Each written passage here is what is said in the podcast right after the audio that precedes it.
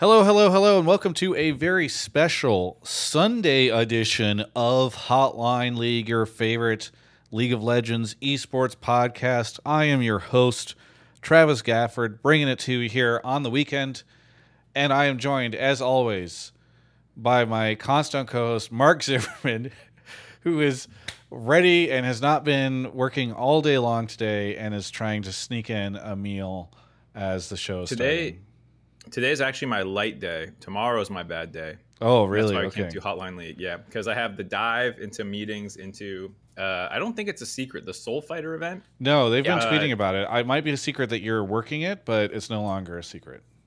All right. Well, yeah, I'm, I'm like hosting it. So uh, we had a table read yesterday. We had rehearsals today. and We have the show tomorrow. So it's scripted. Um, yeah, yeah. The whole thing's scripted. I already know who wins. It's North America, baby. yeah, that's what's up. It's it, Meteos and Skara, the absolute behemoths. Do you want to explain what this is? Because Yeah. I If you think a lot of people, had- like people, thought that I was like I was leaking something by suggesting Riot was going to do something tomorrow night, and people just have not done a good job of. Well, I'm not. I listen. I think Riot always does a great job of advertising everything, and I think this is another example of that. But go ahead and Yeah. explain what it is, Mark. Uh, so to celebrate the upcoming arena mode, the two v two v two v two thing, um, it's uh, a night where they're bringing in representatives from all the like quote unquote major regions. I don't know how to say it, but it's like not every region in the world, but NA, EU, Korea, China, Brazil, LATAM, Vietnam. LJL, and nope, Oh, really? Okay. no Vietnam. I can't remember the last one. I did I say Brazil, LJL. I don't know. It's fine. whatever. Anyways, there's yeah, there, there's there's eight teams of two competing, um, and they're doing like a bunch of like combat things, like real life, uh, you know, Like game a- show kind of things. What and then American doing Ninja a- or whatever that was that show back in the '90s? yeah, kind of like that stuff. And then there's a um, the actual mode two v two that they're doing at the end or arena mode. So it should be a fun night. It's tomorrow night. I, th- I don't know what channel it's on. I assume it's just gonna be on Riot Games. Um, when me, Cap Flowers, Kobe, and Ovilee are all the ones doing it. So should be pretty exciting. I think it's at like four o'clock, three o'clock, four o'clock. I don't know. It's in the afternoon, Yeah, so that's why we can't do Hotline League tomorrow night. and We're doing it today. and I will be there in person. Did I tell you that? You told me you wanted to do it, and then you are doing it. Yes, I'm doing it. I will be there in person with Drew, hanging out, watching, attending. Um, so for folks that want to check that out, you can do that tomorrow. I think I didn't. One, I did not know that Mark was working that event. Otherwise, I would have said something about it last week. Um, but I am somewhat happy that it worked out this way because I think we would have had to stream against it, which would have been not great. Even though we don't have great viewership tonight because it's a Sunday, but you know it all balances out. Uh, either way, let's introduce our guest for this week. Covey, it's been a while since you've been on the show, right? Yeah, it's been a, a long, uh, short Six week of five days. Yeah. Yes. Five days. Yeah, five, six, days. Yes. Yeah, whatever it is. Well, it's good to have you here. I am happy to have you back. What has been going on in your world? Uh, we have the last week of Challengers regular season where some of our teams are playing better. Uh, the player that is probably, at least my vote, for most valuable prospect, we only have two games left, so it's probably determined now. It is Massu of FlyQuest Challengers. We'll see if he wins, as it's a broadcast award. Uh, but he's been playing competitive for three splits and is the strongest marksman and one of the best players in our league, and he is nuts. Uh, so I definitely recommend watching the tape and seeing what he did today on uh, the Kai'Sa. Besides that, been going through the quarterback uh, docu series on Netflix, which is fun. So you know that's that's good. We're definitely uh, you know nothing else was going on during that time. Nice. Well, I'm glad I'm to. bummed. I, I'm gonna miss the event tomorrow. I got invited, but I got to work. Uh, so uh, have fun at Soul Fighter and best of luck. Thank you. Yeah. Thank you. Uh, so uh, we got a lot to talk about this week because we're going into the last week of LCS, and I think there's just been several conversations that have emerged over the past however many days. But Mark, uh, what have you been watching and doing lately before we get into all that? Oh, you're muted. I unmuted and somehow remuted again instantly. Um, I haven't been watching a ton of stuff. I think we saw fuck. What's that comedy comedy movie? There's another comedy movie I feel like we watch. There's Past Lives, and I think we watched something else, but I can't remember. What came out recently? I'll go look at it. What was it? No hard feelings. Was didn't I already say that one though? Didn't we watch something else? Joyride. Sorry. Yep, Joyride's it. Thank you, Con. Um, yeah, Joyride. Con uh, knows it's more about it than Ashley, and she saw it. Well, she she got there too. Um, I couldn't remember it, but yeah, it was it was uh, what you would expect from that kind of movie, but it was it was a good version of that American comedies. Um, other than that, I'm just forcing myself to play Final Fantasy 16 uh, because Baldur's Gate 3 isn't here yet. Uh, realistically, I want to play Halls of Torment because that looks sick and it's just going to eat my whole life up. So I'm going to play that probably to get me to, to Baldur's Gate 3. I love the news that AAA devs are complaining that like Baldur's Gate 3 is setting a too high of a standard for them because they can't make good games or something. It's it's hilarious, and I love it I didn't even heard about that discussion. because you don't follow anything. It's not Magic the Gathering. That's definitely not true. I literally watched a video this week that was like th- 45 minutes long about a dude who got to play uh, Baldur's Gate early. He went to like some event at a castle where they like decked it all out Yep. and they were talking about the different. Uh, what's the? There's like an origin class or something like that that you can. I Yeah, forget, yeah. So- yeah, it's sick. It's gonna be amazing. I do follow things. Mark's face was Mark. too good. Mark's face was too good for that. Yeah. Anyway, so I had not heard about that. I guess we'll talk about it later. But Travis knows about the bear sex. I, I brought it up last week. I finished Barry, and it's so Ooh. fucking good. I ha- highly recommend everybody go finish Barry. Or Great watch show. Barry if you haven't done it yet. It is very very good. I finished it at like two in the morning, and then listened to the podcast that Bill Hader's been doing with The Ringer, and listened to like the last episode about about the the podcast about the last episode and his whole thing, which is fantastic. I recommend that if you like it, especially because Bill Hader is just really great in it and it's just very real. I guess is the best way to put it. Um, I I love it. So yeah, but Barry was fantastic. I think it's my favorite show that I've seen in the past. I don't know, five, six, seven years maybe. I it's just so good, so so good. Uh, but I think it's my favorite show. It's, I'm not saying it's the best one from the past five or seven years. Also, we have a scam train going. Thank you to everybody who's uh, subbing right now. I will definitely be shouting you all out. But a couple things to get into. One, uh, I am going to be dropping, I guess maybe tomorrow, a video that I did talking about sort of what's going on with Travis Gafford Industries moving forward. Uh, for those of you that are interested, please go check it out. I talk a little bit about how the current economic environment and the esports winter and LCS stuff is affecting TGI and what's going on. Uh, so I don't. It, I know a lot of you are not interested in that stuff, but if you are, please go check it out. Some of the members on the YouTube channel have already seen it because it's it's already set to be members. So if you're a member, you can go watch it now. Uh, but maybe by the time this goes up, it'll be up. Anyway, uh, but there's that, and then I just want to say I'm going to be at Comic Con this next week. I'm getting in. I'll be there Friday, Saturday, Sunday. So if you see me there, please say hi. Would love to say hi. And yeah, let's get into the news. Let's get into the news. So Uh, what is the news? the big stories from this week. Are there any? Well, I think Fnatic is fucking or Fnatic. I was looking at Reddit and the Fnatic drama. We're not talking about that because this is LCS. But uh, FlyQuest is fucking boomed, right? There's technically not out, Yeah, they, they're technically not out. Technically, but they're practically out, and I think that that's interesting. They're tied with Immortals for ninth, which is just wild. Uh, Hundred Thieves, I think, is an interesting thing to talk about. Obviously, uh, they had a Yeah, but this isn't like this isn't like news. This is just like, hey, the LCS happened this week. Or there wasn't like, oh, this other thing. You know, sometimes we're like, this thing is news. Was there any news? Yeah. Twitch chat. Let us know if there's anything that happened in the last six days that we need to discuss. That I. Spawn, Team Liquid Challenger locked first place. true. Okay, who cares? Certainly, no one on this call. Nope. None of us would care about not tier one. Yep. Covey's trying to get that permanent spot in the LCS casting lineup, and uh, in order to do that, he has to pretend he doesn't care about NACL. Think card gassing his boys up after a 3-0 week. Yeah. Uh, but oh, we had uh, Poom replace Diamond on Dig. And then go 0-3. Yes. Exactly. Unlucky. Maybe they should not have replaced Diamond. I don't know. Who can say? Who can say? Uh, anything else in Twitch chat? Meshbeard says C9 back and sole first, mainly due to GG and EG dropping. And then I think that's most of it. So I think this is look, this is a great week.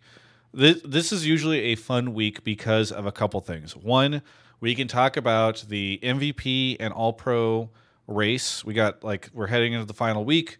People can sort of start to make predictions before people start to vote and like who should be in that conversation. I think we'll probably have conversations about where teams are going to finish or any kind of retrospective stuff. Uh, I know LCS did a really exciting sports themed broadcast this week that we could talk about.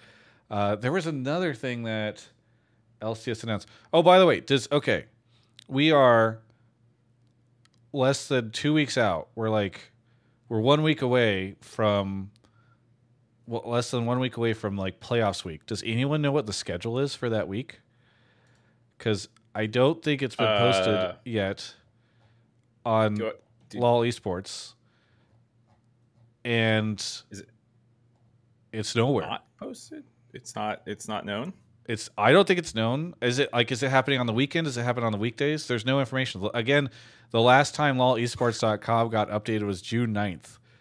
So over a month and a half Uh, ago. Okay. Uh, it is. I believe the four day weeks are Thursday, Friday, Saturday, Sunday. Okay. Almost positive on that. Thank you for letting me know. Thank God. Yeah. I, I, I'm. I think that's true. I hope that's not gonna piss someone off that I said that, and then it turns out not to be true. But I'm. I'm someone told me that because I was asking the same thing this week. Yeah. Well, I just wish this stuff was advertised a little bit better. Uh, it feels like there was one other thing we were going to try to talk about, but maybe a call will come in on it. I don't know. But if there's anything else that we're forgetting, please let us know, and we will move forward with that. But I guess, Mark, you want to explain how the show works?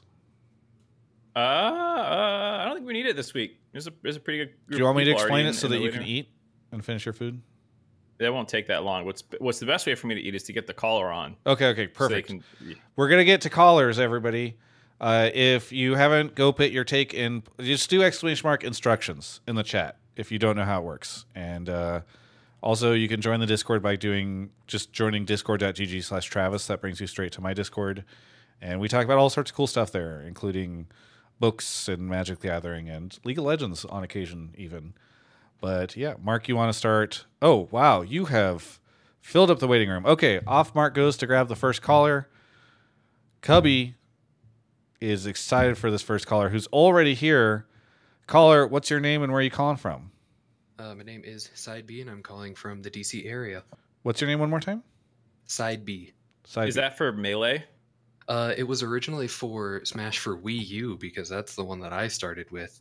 Uh, so yeah, yeah. No, you're good. You're good. well, what do you want to? Oh, what do you want to talk about on the show? Uh, so my take is that North America's fourth seed will soundly beat EU's fourth seed for the world spot this year. And the reason I say that is looking at the top four, at least currently for North America, I would say the most shaky right now would be Evil Geniuses. They're they went 0-3 this week. They're on a little bit of a skid, but assuming they get things back together, which it seems like they're going to, based on the time they have and the teams that they're facing next week, they would probably do pretty soundly. And looking over at Europe, the only three teams that have a shot at that point right now, I mean, there's still three more to get determined, are G2, BDS, and Mad Lions. G2's doing pretty dominant. Don't think they'll get anything below third. BDS plays through niche top lanes, and we've seen how well that works with Dignitas right now, who's on a three game lose streak at least, uh, and currently six and nine. And then we know how Mad Lions does, at least this year internationally and historically against fourth seeds. at least in North America, especially if that uh, seat is Evil Geniuses, which they have a little bit of a history of. But I think with the way North America is looking and the way EU looked, at least compared to how those two looked at MSI and how they're looking so far through the summer, I think North America's got it pretty much on lock. And uh, sorry, you're, you think EG is going to be the fourth? Uh, just potentially, they seem like the lowest, at least out of the top four right now, where they might be the most shaky compared to Cloud9, Golden Guardians, EG, and TL, who are currently the top four. If some team like NRG or TSM were to jump up, or even potentially something like Dignitas or 100 Thieves, I think we'd still be okay. NRG is probably the most shaky out of the top six there, but that's just because they have a little bit of inconsistency issues. They are on a little bit of an upturn, beating you know Cloud Nine a few weeks ago, and now pulling off a couple. I guess you could consider them upsets, but I think out of the top four right now, at least, Evil Geniuses looks like that fourth seed, even though they might not end up there when the bracket's all said and done. Yeah, I think the Uh, subplot here that is interesting in this call that we don't have to spend too much time on, but I do think it is interesting in that for a lot of this split, it was C9 Golden Guardians EG on contention, and you, the premise for your call is somewhat you think EG's now the fourth spot, and TL has presumably taken that third best team. Well, also the caller said that anyone in the top four will be okay. So Gotcha. whether Okay. it's Team Liquid or not. Uh, Okay. Small quick thing on, on the EU status as well is remember they use championship points. Um, so Yes. G2 currently has uh, it's, uh, 180, I think, between spring, uh, winter, and spring. Um, Yeah. and The most you can get in summer is 180. So it's almost guaranteed that G2 is not playing in the fourth place match. Thank God. They are probably the team I'm most scared of, regardless. Um, so feels feels pretty good, man. I'd say. That is very cool. What, dude? uh, So, Mark, do you think the championship point system can send a shitty team in at fourth? I, I, mean, I anything mean, can happen. I don't know. at the moment, like the biggest thing going on in EU is that Fnatic might be gatekept from actually like advancing because Fnatic this split.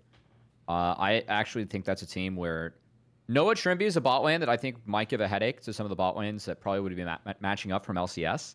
Um, and I mean, honestly, what I need uh, from this matchup, like I think what would just make this the biggest banger of all time, if somehow we get a miracle and we just get FlyQuest versus Vitality, and we can see which super team failed the hardest, you know, I feel like that's the best of five. that We we That really need. seems very unlikely. it does, but you know, how great would that be? Yeah. I mean, if they make it to the fourth place, then they're not really the super team that has failed that bad, right? Like, That's true, but still, you know, I just think it would be funny if somehow, because of EU's weird format that we keep getting flamed for disliking, what happened even last week's episode, if they end up setting like a goofy team in at the fourth slot and then we, they just get crushed by NA because we sent our actual fourth best team in the at that point in time. Yeah. Who, who knows? I f that's why I was like, it's hard to predict because anything could happen. Some team like Buster's out that has more championship points than they're playing. Who cares? I think the bigger question that is ultimately the heart of this is which region has more good teams? Um, I think it's pretty close. You know, I, I actually really like Team Liquid uh, It is pretty close. In uh, I'm actually kind of more pessimistic on EG right now because it does feel like that other shoe has dropped that we were kind of all worried about, or at least like I was saying, was like what happens when Jojopyun's not the best player in the world. Evil Genius Or they is- just- shows up first time chatter says based, and then you say like your dad on them, and you, they say oh not based. Perfect timing. Okay, sorry. Go ahead.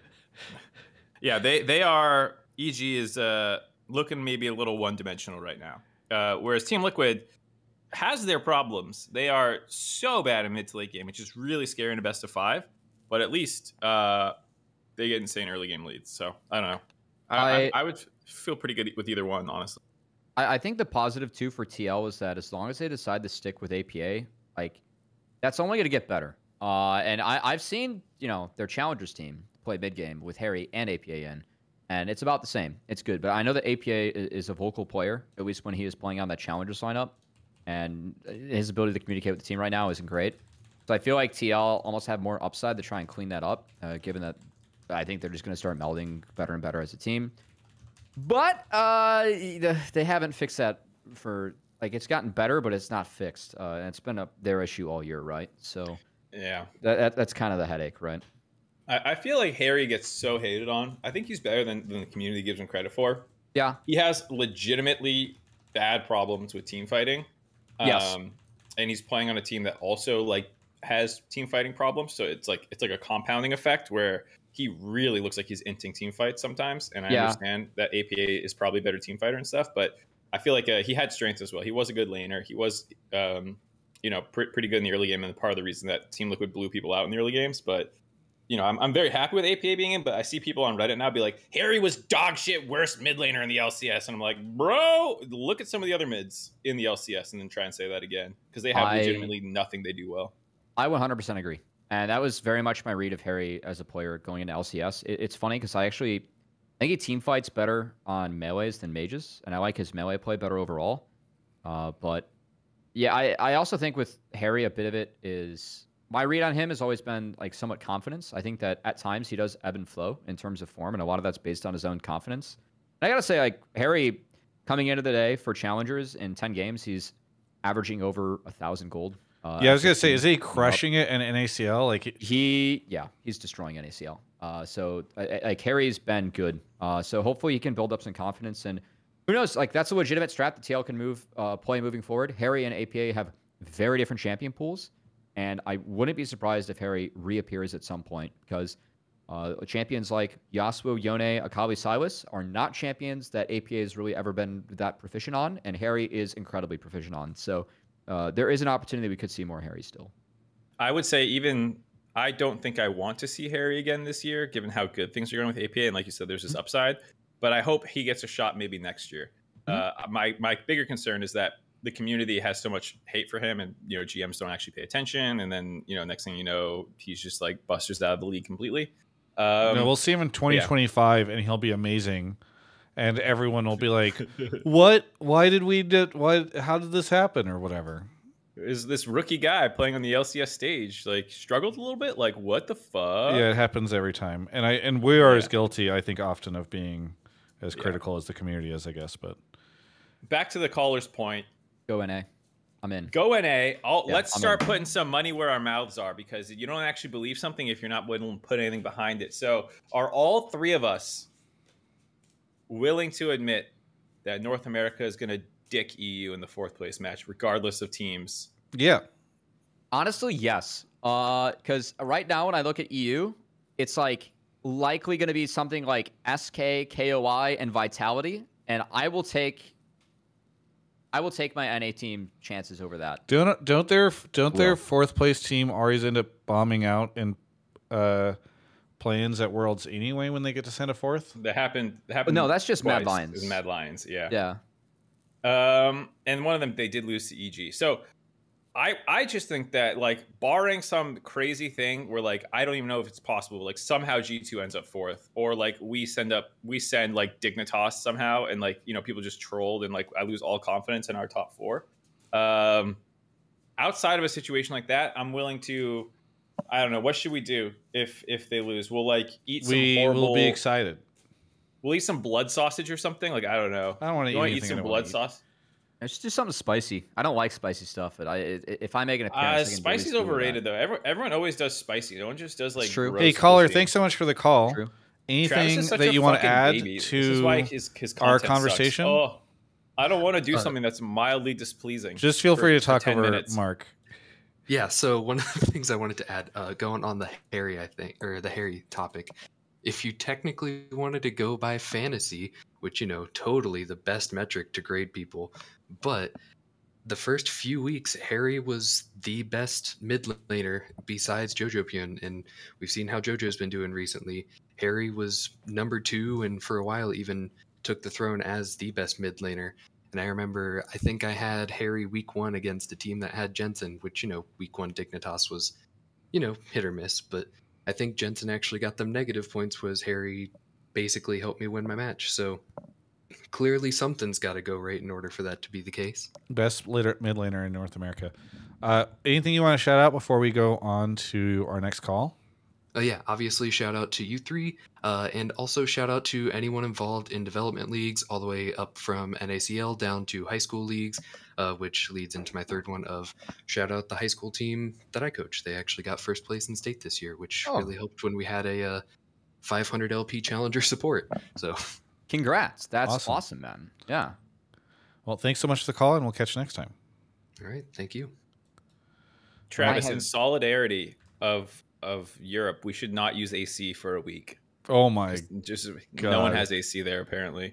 It's just weird. I, I was I was watching the Ludwig video about uh, something totally unrelated, uh, and he mentioned that as like a quick joke, and I was like, yeah, it is weird. There's just no AC. Yeah, it's So such yeah, a thing. In, It's- it's in solidarity. Well, Travis and I will not use AC. It'll be like September. It'll be hot. People don't know, but it's hot as fuck in like September, early October in LA. So yeah, that's that's what it'll be. If, if Europe wins and we're wrong, we won't do AC. And if we're right, there's literally no upside. That's how confident we are. We're not even betting against anyone. I'm Let's go find some this. European casters. You don't do anything fun, man. What do you? What do you? Do? I know. I'm trying to do the unfun. I'm, I'm trying to avoid doing unfun stuff. But also, how am I not supposed to? Kobe lives here. You think he's Kobe. Kobe will agree. Yeah, he would agree. Okay, Ask him right now. like, like he's confident? watching an anime or something. I don't know. God, you you're not fun. I'll go find someone else to make a fun bet with. Make it with the Cubby. European guy. But we're on the same page, yeah. And like, but he's not hosting this show with me. Like, if he, if Cubby's not around that episode, like what? Cowardly Travis. All right, thank you too. I'll, I'll, I'll DM the EU guys. We'll figure something out. We'll do something fun. Travis isn't invited. Aeon Rack, Nickelodeon, I'm Yogi, Chimera, Potato Garden, Spawn the Caster for a whole year, Penny Snatcher, Arcanite Chill, Pig Food, Ixbix, and Arv. Uh, we got our next caller here. Caller, where you? What's your name and where are you calling from? Hi, my name is Mauricio. I'm calling from Houston, Texas. Mauricio from Houston. What do you want to talk about on the show? Yeah, um, I think that 100 Thieves isn't making playoffs. They're gonna go 0 and 3 uh, this week, and they're gonna finish ninth. Hundred Thieves isn't. Wait, Hundred Thieves isn't making playoffs. Who do you think makes it Yeah. through? Immortals or FlyQuest? So it's gonna it's gonna be Dig and Fly out of the bottom four to make it through. Di- okay. All right. Dig and fly. Dig and Okay. fly. Mhm. So Yeah, Immortals so- and Hundred Thieves does not make it. Okay. Why do you? So here's the. uh, Before we get to that, here's the schedule list for everybody. Uh, Oh, the LoL Esports site is fucking me. Okay, here we go. Hundred Thieves plays Dig, NRG, and Golden Guardians. So two middle of the pack teams and uh, Golden Guardians, who's up at the top. FlyQuest Whoa, plays whoa, middle of the pack. Whoa. what? Who? Um, Golden Guardians is uh, second place right now. No, I I'm said two a black. middle of the pack teams Oh, and Golden okay, Guardians. Sorry, sorry, Yeah, yeah. gotcha. And then FlyQuest plays TSM, Immortals, and Cloud Nine. So the other thing worth noting is that 100 Thieves have the tiebreaker 2-0 head-to-head over FlyQuest. So not only does FlyQuest need to, you know, actually leapfrog, they have to leapfrog over them in the standings, is what I'm saying. They, They- they, they have to go tied. 3 0, and 100 Thieves has to go 0 3. Yeah, Yes, they do. Exactly that. Yep. Okay. And so that's So your this premise is, this here. is quite the prediction. So your premise here is that FlyQuest goes 3 0, 100 Thieves goes 0 3. Yeah, I I think there's a really good chance that um, Fly goes 3-0 against TSM, IMT, and C9. I think they're gonna upset C9. Honestly, I really do think. I think it's gonna come to the wire, but I think there's a good chance they upset them. Um, for Dig, they I think they um, after this loss with uh, against IMT, I think Dig might have the mental edge um, over 100 Thieves. Um, I can also see them winning against uh, Golden Guardians and TL. Um, well, um, sorry, no, sorry. They they lose against Golden Guardians and TL, uh, but they do get that win over 100. Obviously, they have to. Uh, but for Fly, uh, for 100, um, Dignitas they lose that energy. I think they they also lose that just because I think they um, closer and uh, Quid are just way too shaky. I mean, aren't they like arguably the worst uh, mid jungle duo in the LCS right now? And um, Golden Guardians, yeah, I think that I think they should just genuinely stomp 100 Thieves. Per- personally, I think the the thing, even if I took everything else, I think Fly over Cloud Nine is maybe too much for me to swallow. Like I just feel like feel like that's the toughest. one. yeah. Yeah, I think you, you called the wrong bet. If you're going to call this, I would go IMT just because they play EG, who's slumping a little bit. They play FlyQuest, and then they play NRG, who is like, I think, actually good when they're playing well, and they are right now. Um, but it's not like a C9 or a GG that you have to upset. Plus, Immortals does have a one to one record, so they only need to uh, go one game or two games better than uh, 100 Thieves. So 100 Thieves can even win a game if they 3 0 for Immortals, and they'll still tie them, and then they have to play a tiebreaker. Man. IMT a, is a worse world than Fly. where Actually, FlyQuest yeah, you, yeah, and you 100 have Thieves don't point about make it. IMT. and IMT does is a How wild dare you, one. my boy Ed Eddie Edward Raw popping off? Did anyone Tactical. just? Yeah, I revenge. I know you're quaking in your boots when you look across the rift and you see Solo and Tactical ready to stomp your butt. Revenge in the chat. All right, um, Cubby, what do you make of all this? I mean, uh, not not to use uh, you know these types of terms, but in in a different space, this is what we would call a six leg parlay, where you need six things to happen. Uh, I'm gonna guess either way, that's pretty unlikely. Uh, but I will say, Hundred Thieves has looked like not good. Uh, the the one game they've won in their last five was against a TSM, where I will actually defend TSM's draft, but I will not defend crazy. Hanser on, a- on a carry. I know I I, I think the Sedge mid with the Oh. Diego is actually good, but Oh, yeah, I think okay. if you, uh, I think if you swap Sedge and Gwen, I think they win that game. Like, uh, given sanity, uh, Gwen and uh, Hunter, Johnny, I think they win. I mean, I the I, I, I with what I saw from Hanser's Gwen, I feel like that would maybe give them a better chance. But Yeah. uh, it, it it was not good. Uh, the the Sedge lane tech is playable. Well, we we've seen it work in challengers too. Uh, it, I I think it's okay in the Jace. Uh, you can actually kind of neutralize that lane. Uh, but yeah, I it monumentally fell apart, and TSM kind of fell apart in that game because Hundred Thieves just had like a massive lead top, and Gwen was useless.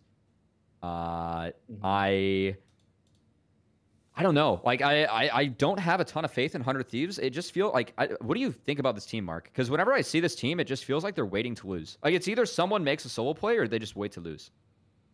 Uh, I am not an optimist on this team. Uh, Yeah. I put them seventh, and I feel pretty good about that. They'll they'll finish around there, even if they, they do have an okay last. Oh yeah, you got They do. flamed for that.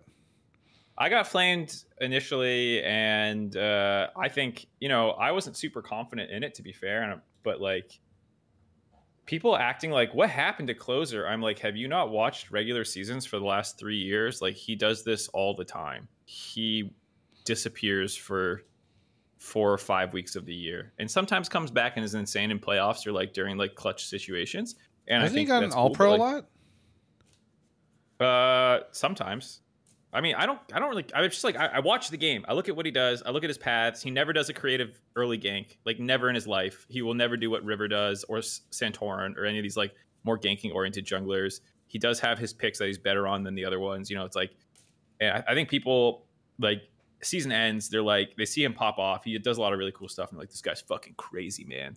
You know, and then they forget that what happened for the first five weeks of the split or something. Um, and I called it out two years ago i got shit on then for for calling out that this happens and it's happening again and every time it's like amnesia for everyone who watches the league to be like wait but he's really good and it's not just on closer i talk about closer a lot because it's it's one of the lightning rod ones but like Ssumday is also very hit or miss um Busio, I think, is is a rookie, and he he struggled a little bit last split, and I- I'm not surprised those continued.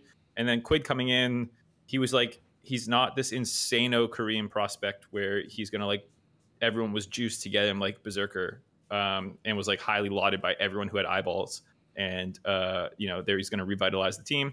I think he's fine. I have no problem with him. I just I just don't know why you would go for him over literally any NA player. Um, or I shouldn't say literally any, but but like a handful of the NA, NA mids who who probably could have had a shot and done okay. Uh, you know, just it was just like a random signing to me. So like, yeah, I, I called that. But even then, even then, they are not missing playoffs. There's no fucking way. Okay. I I think that if um Immortals hadn't won against Dignitas last week, it, it, it probably wouldn't like even be like in the question. But The, Yeah. the the win over TSM for Hundred Thieves was huge, and now that they have that win, there's no fucking way they true, don't make yeah. it. Yeah, I, I, mean, I think also, I, I could also see Fly taking a game off C9 at the end of the uh the split. You know, I think that's totally possible. Yeah, So but know- like to, to Cubby's point, it's such a parlay bet where you have to like win Yeah. a, bu- a bunch of things. Oh So, yeah, like, definitely. I just Hundred think that Thieves will win a game. They will Mhm. beat Dig, or they will beat Energy, or they will beat Golden Guardians. Like one of those three, they'll win. They probably You, won't lose all uh, three. And even if they do, I Mhm. don't think um, uh, FlyQuest is going to 3-0. Do you think that if the um, 100 loses to Dig, they kind of like have a like a worse chance to um, win the next two games? If Hundred Thieves lose to Dig, they have a worse chance to win the next two. Uh, I don't know, man. Like they're already, I gotta Pretty imagine not scuffed. not feeling good behind the scenes. Yeah, you I know, mean, like Yeah, I mean it's like it's a team of I think maybe besides Doublelift where all like four players are basically hit or miss. No. Yeah, I mean, I, think I don't have faith in any team. I guess is, is a way to put it, right? Like, I don't really love Dig anymore, as uh, they just lost to Immortals and looked pretty bad doing it. Uh, I I love I love Rich's champ picks, but like that that team just swapped Puma in and went 0-3. So like, I have no confidence in Dig to be a hundred thieves either. Like, I, I'll probably predict hundred thieves to win that game. Fuck, I don't know. So yeah, I don't know. I, I, those When you say you don't have any confidence in any team, you just mean in this in this mix of. Yeah, in this well, mix of four teams, bottom I expect Gotcha. all of them to lose a lot of games and win a couple. And that means that like more or less the standings will stay the same. I don't think any of these teams are, are like hot right now. In fact, so the you- hottest team might be Immortals because they went two and one last week. Oh, so you think that uh, it'll be Dig 100 into uh, playoffs? Yeah, I think so. I think that they did Gotcha. enough work earlier on the season to maintain their positions Yeah. because not none, no team is playing well. I, I think so too. Um, I, I I can't see Hundred Thieves losing all three of these games, even with how much I really don't like how they're playing the game. I at the can see them losing, uh, winning Dig and losing the next two, but then at that point, they're guaranteed playoffs. No. Like you're telling They're me, like least Double tie- Lift and. Busio can't carry like one of these games. I I, I feel like they can they can do one. Uh, Yeah, uh, one of I the two, right? Like one of the two. How did you guys I've- feel I've about- that. Peter's performance during the like when because he was like, "Oh, I've been sick" and blah blah blah. So I'm, I'm kind of curious. How did you guys think? Did he look like ass? The, he seemed to feel one like he did. The one game was the was it the Ferris game? The IMC game was was bad. Well, Friday that was, that was bad. was that a Wednesday Wednesday's game? Yeah, the the Yeah. Wednesday Yeah. game was bad. The other, the other two were fine. The Wednesday game was bad though. I think that was the one where afterwards he tweeted out like, "Hey, I'm not feeling well," and yeah, uh, they played bad. But besides that, I, he was fine. Yeah, I have no problem with like they're they're clearly the strongest part of that team. I think Doublelift in particular is the same way I'm joking about like get tactical a team. I, I feel that way about Doublelift for sure. I, I don't think he has much help. Didn't he have a team last last season? Uh, do, do you think uh, Bjergsen's uh, retirement kind of fucked him over more than expected? I I don't think Bjergsen was playing that well last split anyway. So I I, I Quid's I- not better, but Bjergsen wasn't good last split. I am a Bjerg apologist, man. I'm I- not I going to hide it know. anymore. Yeah, I'm I not mean, going to hide it. Yeah, I don't think he was playing well, but like I think in a video I saw where, where Peter said that he was still like a massive like uh, voice and decision maker and shot caller, and I think when you lose that out over Quid, that's just like immediately like I, I don't know, it makes your team significantly worse. How do you guys don't- think Yeah. Ssumday? Because we're at the end of the split. How do you guys think Ssumday has, has paired up versus Tenacity? I think he looked good at the beginning of the split, and then he's kind of okay now. I think Ssumday is on an island every game, and he does better than what Tenacity did on his island every game. Uh, I think Yeah, I think he has. He's just like more neutral. I think Tenacity had maybe some like. Ah, no, you know what? I think it is an upgrade. I think I think Tenacity had his games where he popped off, but then again, Ssumday had a couple of good Renekton games where he popped off and stuff. So it's not fair to say that he didn't have any pop off Yeah. games. he, And he he had a great. int. You know what a great activity is as a Hundred Thieves fan, or uh, someone that likes to hate Hundred Thieves. Go back to v- day one of the LCS where they absolutely just like dumped on FlyQuest, and then go watch all the reactions or read the tweets. It's Oh, then- don't. yeah. believe me, I, I. That was when I got the most shit. Was right after that FlyQuest one. It turns out FlyQuest is just terrible. Uh, oh man. Mark, do we have any other fly takes? Because otherwise, I have a question for you. Uh, I think we have one. f- No, maybe this was the fly take. Okay. I don't remember. Well, There's it's probably fine to have the conversation here. Yeah. Uh, so, if assuming Fly gets eliminated next week, I think we probably won't spend too much time talking about it because we'll be talking about playoffs and the matchups and all that stuff. So, I just really want to quickly, eh, maybe we'll talk about it more, but just so that we don't forget it. what the fuck do you guys think happens to this team? Like if they don't even make playoffs, Doubles retires. No, I think I don't know. who retires? Double He's talking about FlyQuest, not Yeah. not Oh, hundred. Fly- Thieves. talking about Oh, FlyQuest. FlyQuest. Yeah, Oh, they just blow up the roster. No, like what else do you do? They get five new players. Do they keep anybody? Like what? Um, what a disaster, right? Uh, I don't know. I think I've- we've seen worse teams. No. A lot of people in the But have we chat saying seen- VicLa and Prince retire, and or sorry, not retire, go back to Korea. And if that happens, I'm just gonna be like, oh my fucking god! Like it's We- just, it's gonna, it's gonna blow my. I mean, the VicLa thing, I think, but like, what you at the beginning of this split, there was literally conversations where Prince was supposed to be the best import player that we've ever had. No, And fuck anyone who said that. They were just trolling. Any, anyone who actually said that, I, I mean, I said it back then too. I was like, you're trolling if you actually think after nine games you can call them the best imports ever. It was True. pretty It insane was the first best nine import. games. but like man there was so much this is what i'm talking about there was so much investment put into prince in particular and that if he just shows up and leaves i'm just gonna scream Wouldn't uh, wouldn't you like uh, at that point kind of point fingers at Papa? No, or I I mean I don't think like who would have had on their bingo card that this FlyQuest team misses top eight playoffs. yeah I, I I feel like it's really tough to like actually like point fingers. Now I, I mean if your FlyQuest probably blow it up, but you have no yeah, that's choice. that's that's what I was gonna say. Is like I don't think like it, it would have been hard to predict. I don't think you did anything wrong building this roster. I don't I don't I don't really hate anything about it. Um, I just think that in the new economic landscape and the success of NA players and how clearly at least some portion of the fan base is happy to see NA players doing well. Uh, this roster, it's it's just too risky to try again with this, assuming that they don't all take Yes. massive pay cuts to stick together. Because presumably they're gonna. I, I need to look at the GCD, Travis. You tell me how many of these extend through uh, 2023. But assuming that a, a good portion of them do, you just have to cut them to save money because otherwise it's just too expensive of a roster that had already failed to, to run back um, with no risk. yeah i mean i guess you could try you could offer them to to re-sign them at lower rates like you could renegotiate and if they don't have good options then maybe some They'll them, accept. some of them stick around so they're all on FlyQuest. Everybody except for Vulcan is through 2024. Vulcan is 2023. Interesting enough. So they don't even the the either they didn't want to extend his contract or he didn't want to extend the contract after going to FlyQuest, which is interesting. Also, for everyone in the chat that's saying keep Prince and drop the rest, I would very much encourage you to go watch the FlyQuest Challengers games today and watch their marksman Massu, who is my vote for most valuable prospect, and think about how much money Prince is going to cost versus how much money Massu might cost. This guy is really good. When Unforgiven was in the league, he said that Massu, he felt like was his best competition. It was Massu's first split playing competitive. He has scaled way more in the second split. Very much recommend checking him out. He is really, really, really good. But the GCD says that that's a North American player. Cubby. Great. Oh, so you know, that doesn't actually, make sense. Yeah. He's a, he's an NA resident, but he's not actually originally from NA. So Oh, interesting. Oh, well, then that's fine. Okay, good, okay. good, good, good. Eh, eh, we do like it when that something like that happens. It is something that teams love. Dual citizenships or uh, OSH players are are cool, but straight up Americans and some Canadians, we don't like them. That's so fucking stupid. This league. Oh my god! Like it's just yes.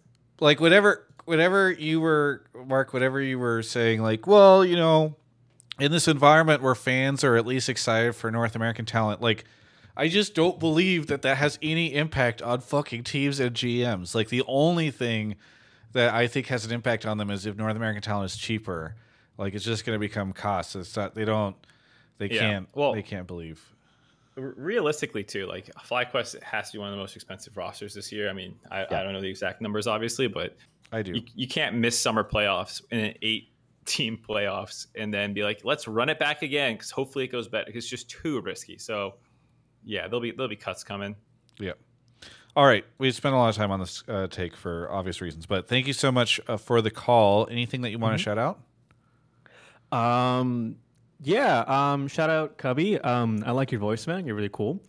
Um, Shout out uh, to you, Travis. I've been listening. I've been watching your content since 2012. Jesus. Um, yeah, and Mark, shout out to you, man. Uh, I'm never gonna forget your Silver Scrapes uh, concert.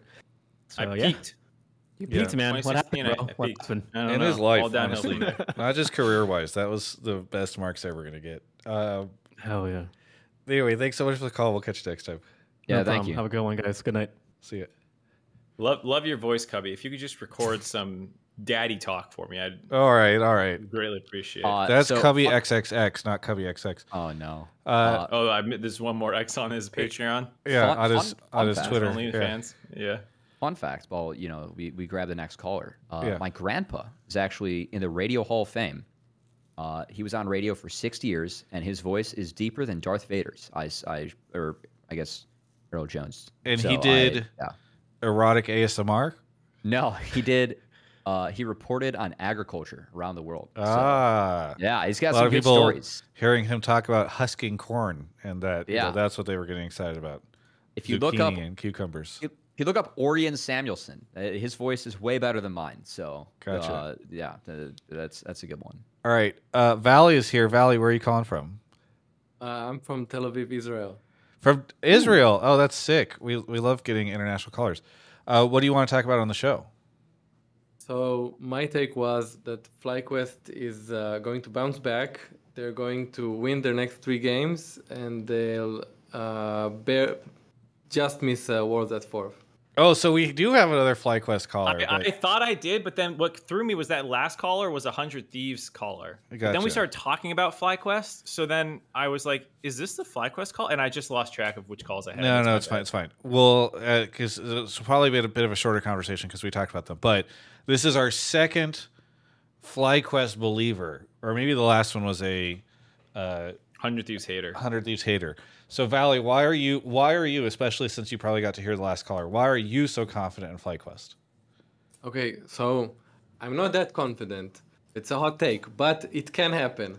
So I think FlyQuest is very in their heads. They're they're a big mess right now, but they're uh, have like four proven talents uh, that they had success on other teams, uh, and they're in an upwards trajectory. So they're they're getting their stuff together, and they're um, they're regaining confidence. They're working things out, and there's no reason that they wouldn't be able to beat TSM and and uh, Immortals.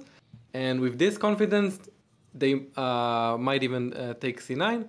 Uh, with that said, heading into the playoffs, there are too many good teams for them to uh, get uh, get to the level of the top teams in the league, and they'll probably finish fourth at best. Okay, so what you say? You think that they're on? You said they're like on the rise or something like that. Like they're they're powering up. They've only won one game in their last six. So th- it doesn't feel like to me there's much evidence to support the idea that they're like getting better. Mm, yeah, that that's a good point. I well, that, that's kind of like a feeling thing because uh, in their last game versus Team Liquid, which is it's probably one of the top teams in the league, it it did feel like they're going head to head, and that was with uh, uh, VicLa. So uh, it it looks it looks much better than the start of the season. I, I think. Yeah. Well, Twitch chat has your back. They're pointing out that one and two is upwards from zero and three.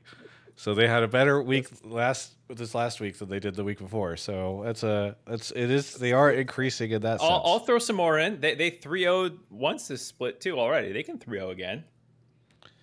So I, I think you have to be a hundred thieves hater in order to believe this, right, Valley? Because Mark was just saying that hundred thieves has to go zero three. So what are you are you how, why are you doubting hundred thieves, right? Because even if FlyQuest goes 3-0, supposedly hundred thieves will still have the head to head. Wait. If, oh, and then they're eliminated.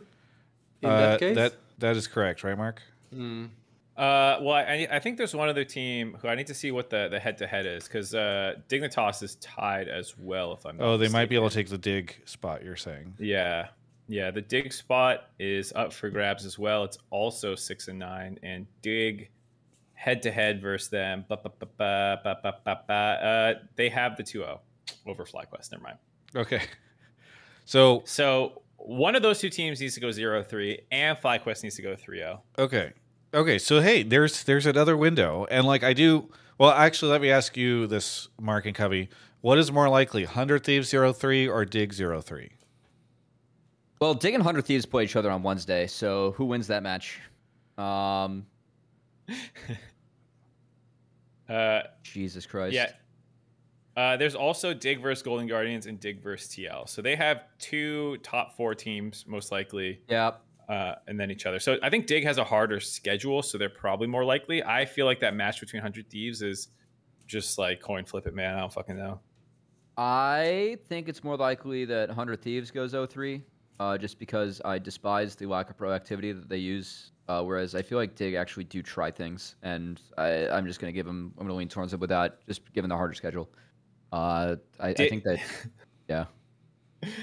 Also Rich maybe- is willing to go zero nine. No Yeah. one on Hundred Thieves will go zero nine. They're way too Yeah. passive to ever in that hard. Yeah, exactly. All right. All right. So I guess I guess we are in a world where this could maybe happen, Valley, especially because there's at least two paths for it. This is not mm-hmm. this is not cubby cubby, what was the term that you used? Like six way something or other? Six Parlay. big parlay. Yeah. So this Have you, is ne- you never bet, Travis? You never done some gam- gamba? no, that's uh the devil's temptation. I don't I avoid all that. Um I I only play pure games like opening packs of Magic the Gathering and Yeah, summoning and uh, gotcha Genshin games. Impact. Yeah, exactly. Catch Travis on Kick next week, where he Listen, the way TGI revenue is going with, with that kick money is looking pretty good. Anyway, uh, Valley, let's talk about this. What you said that you're you said it's a hot take, but you're not that confident, which kind of undermines your whole argument. What are the odds that you speaking of betting? What odds would you give it that what you said happens, where FlyQuest gets through? Uh, 50-50, I'd say. 50-50. either it happens or it doesn't. Okay. Yes. Fantastic. All right. Uh, thank you so much for the call, Valley. Anything you want to shout out before we say goodbye? Uh, yeah, uh, I'd like to shout out Alienware. Uh, I'd like to shout out Hotline League. I've been listening for years. I'm so happy to be on. And I'll shout out the Israeli players in uh, NA, uh, in uh, Supernova uh, Music and Shogo on uh, St. Thomas University. Yes. That's awesome. Yeah, no, super, Let's go. super appreciate it. It's always cool getting to hear from folks outside of North America. So thanks for calling in. What time is it there?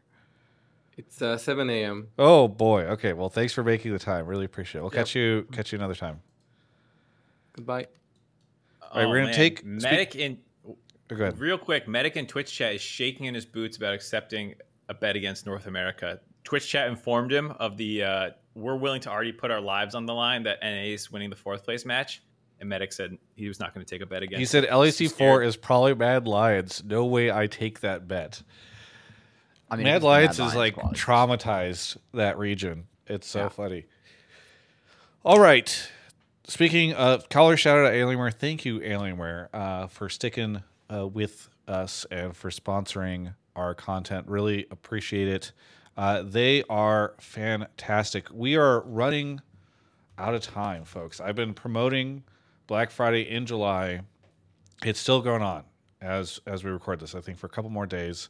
Can go to alienware.com slash Travis, click over to Dell, and take a look at all of their deals. I'm looking right now, and I see on their website save $200 on an Alienware 34 uh, QD OLED, or save $450 on an Alienware 38 curved gaming monitor. They have a bunch of really cool uh, products going on sale all the time over there. You can go check it out. Fantastic time to get a great deal on reliable tech. Uh, it's not just monitors, by the way. They have a Alienware M17 that is 31% off. You can save 450 bucks, get that thing for less than $1,000. Fantastic products over there uh, at alienware.com slash Travis. Go check out Black Friday in July. Oh my gosh. An Alienware Aurora R15, $1,000 off. $1,000 off. That thing has a 4090 in it. Uh, some pretty good deals. So, again, thank you so much to Alienware for sponsoring the show. There's a link in the description below. If you do purchase something through Alienware or Dell, please do me a favor and click that link before you do so because then that allows them to make sure that you all are the ones that are purchasing it. It's coming through this thing, and it does actually. They see that they know that folks are purchasing along those lines. And I saw somebody tweeted uh, at me this past week. I want to see if I can pull their stuff up. Yeah, Alex tweeted at me this past week and uh, and was mentioning also tagged Alienware that they purchased some new Alienware stuff for as a support of the show. So really do uh, love when you guys do that stuff. It goes straight into all the little decks that we create to uh, to show off stuff to Alienware. So thank you uh, for everyone who's doing that. Numi linking the, the links in the chat, but make sure that you go first to alienware.com slash Travis before you click any of those links um, because we want to make sure that uh, we do that that way. So thank you so much, everyone, for uh, doing that. Thanks to Alienware for sponsoring the show. All right. Mark, do you want to go grab the next caller? All right, we got uh, Arcanite Chill, Penny Snatcher, Pig Food, Ixbix, Arv, Marcus Man, Dixie Cup, Dragon Severed Head, BWG Testament, and we got more. But first off, Henry is here. Henry, where are you calling from? Williamsburg, Virginia. Williamsburg, Virginia. What do you want to talk about on the show? Um, my take was that Golden Guardians are the best hope for the West. And you're a little. I turned you up all the way, but you're a little quiet. Can you get closer to your mic, maybe? Yeah. So my take was that Golden Guardians are the best hope for the West this year at Worlds and possibly the only hope. At the worlds and at worlds and what? Maybe their only hope at Worlds for the West. Oh, uh, for maybe they're sorry. One more time. It's kind of hard to hear you. Travis just put a dang headset on. He said that GG is the best hope for Worlds, uh, for West at Worlds, and maybe the only hope. Maybe no one else. The only hope. Okay, the only. Listen, if I can't hear, there's other people that can't hear. Well, I can hear it just fine. I got a sick Alienware headset. Get yourself an Alienware headset, buddy. Get ready to learn Chinese. okay, I don't know what that means, but uh, so why are you such a Golden Guardians believer? Um, I mean, I definitely wasn't at the beginning of the split, but watching their games, they've just been able to be really proactive, and also their uh, roster is very experienced.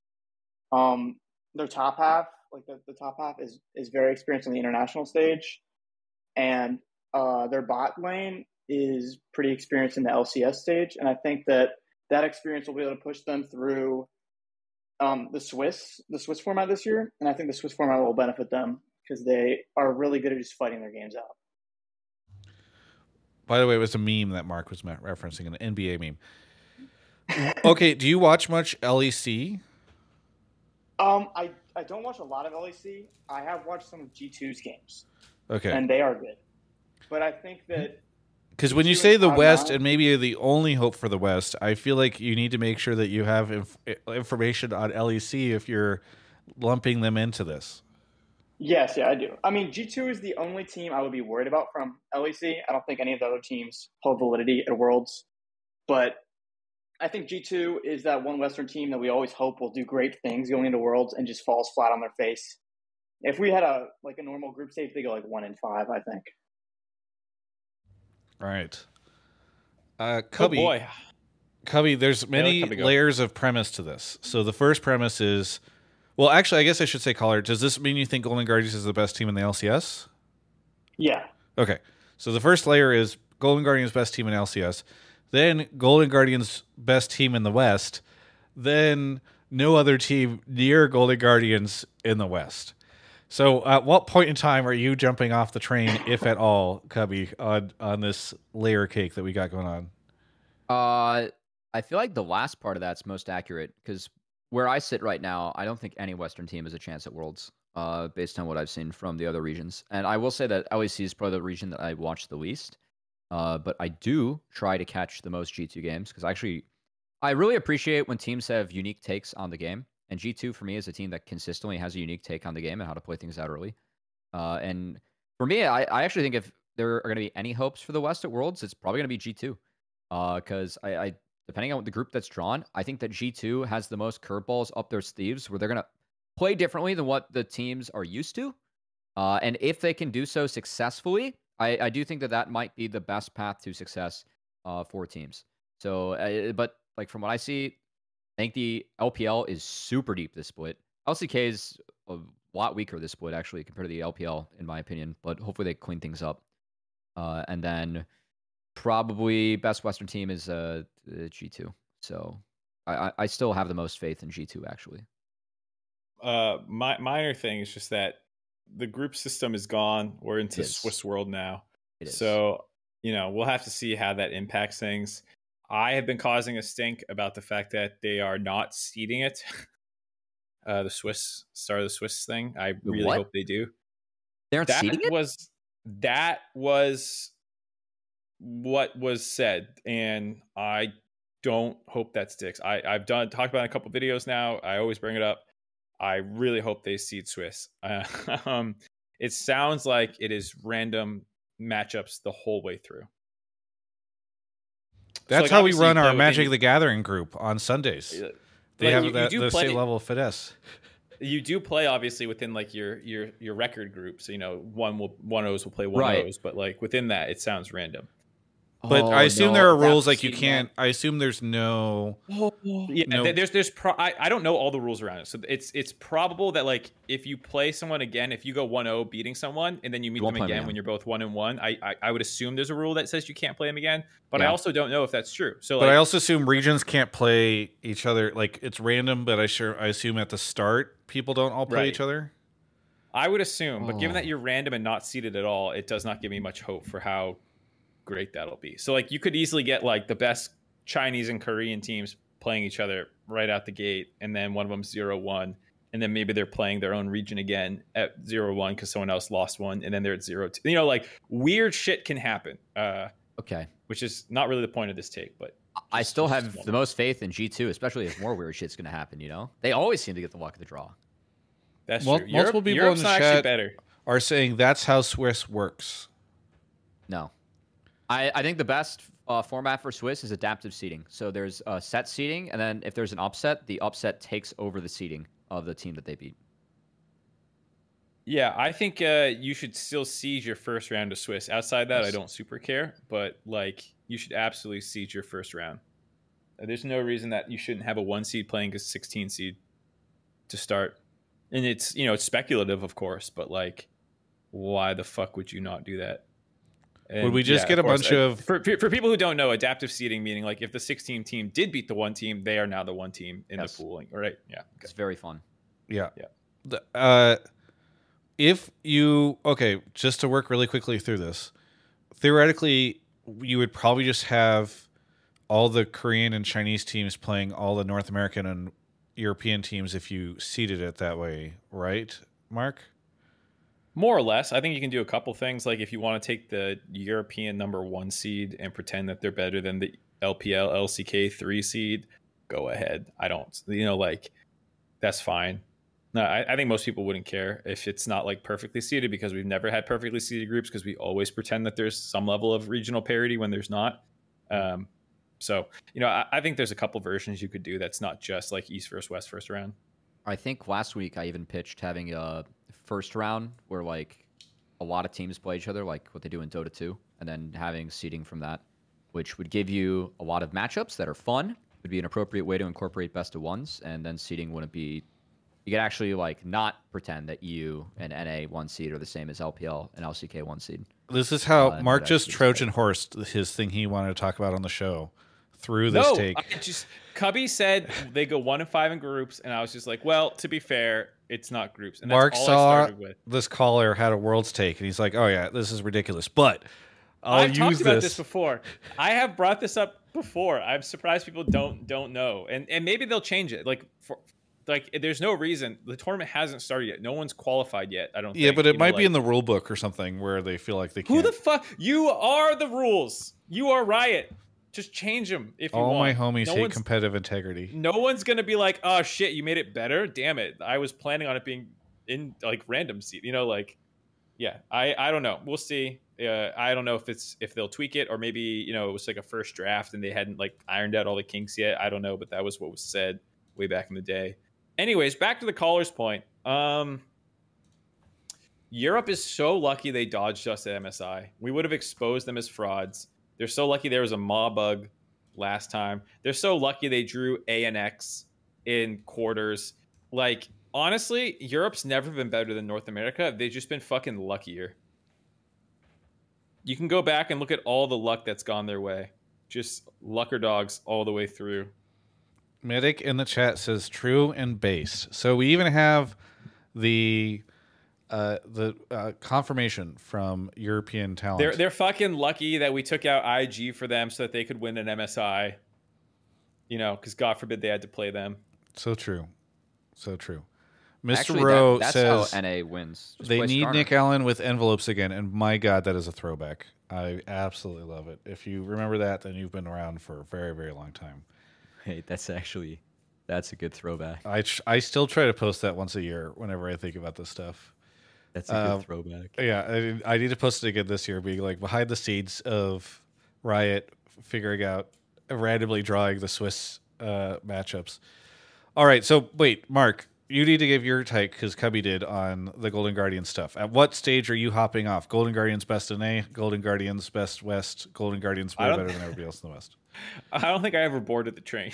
I don't think I I watched that that train just sail off into the sunset. I uh I want to believe that Golden Guardians is better than C9 a little bit just because it would be fun, but I don't think they are. Um, I think they have certain things that could translate better to the international stage. I think that Agreed. sometimes I don't want to say cheesier game plans, but River's a madman, and I can Mm-hmm. see him doing things to throw teams that aren't familiar with Golden Guardians for a loop. I think Uh, C9 has them downloaded domestically, but I could see a world where Golden Guardians does some stuff.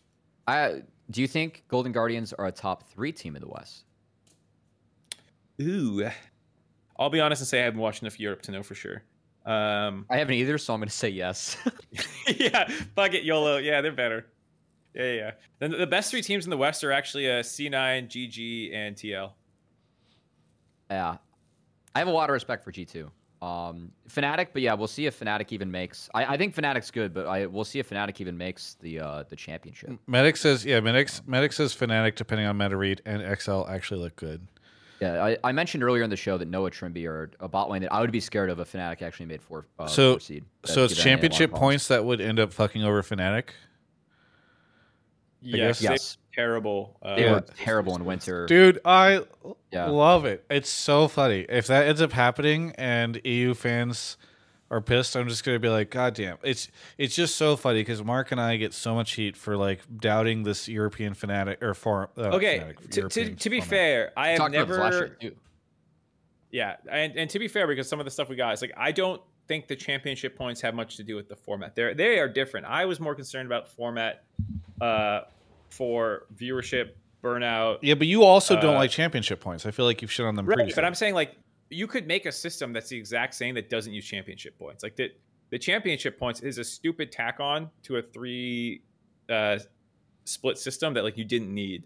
You know, yeah.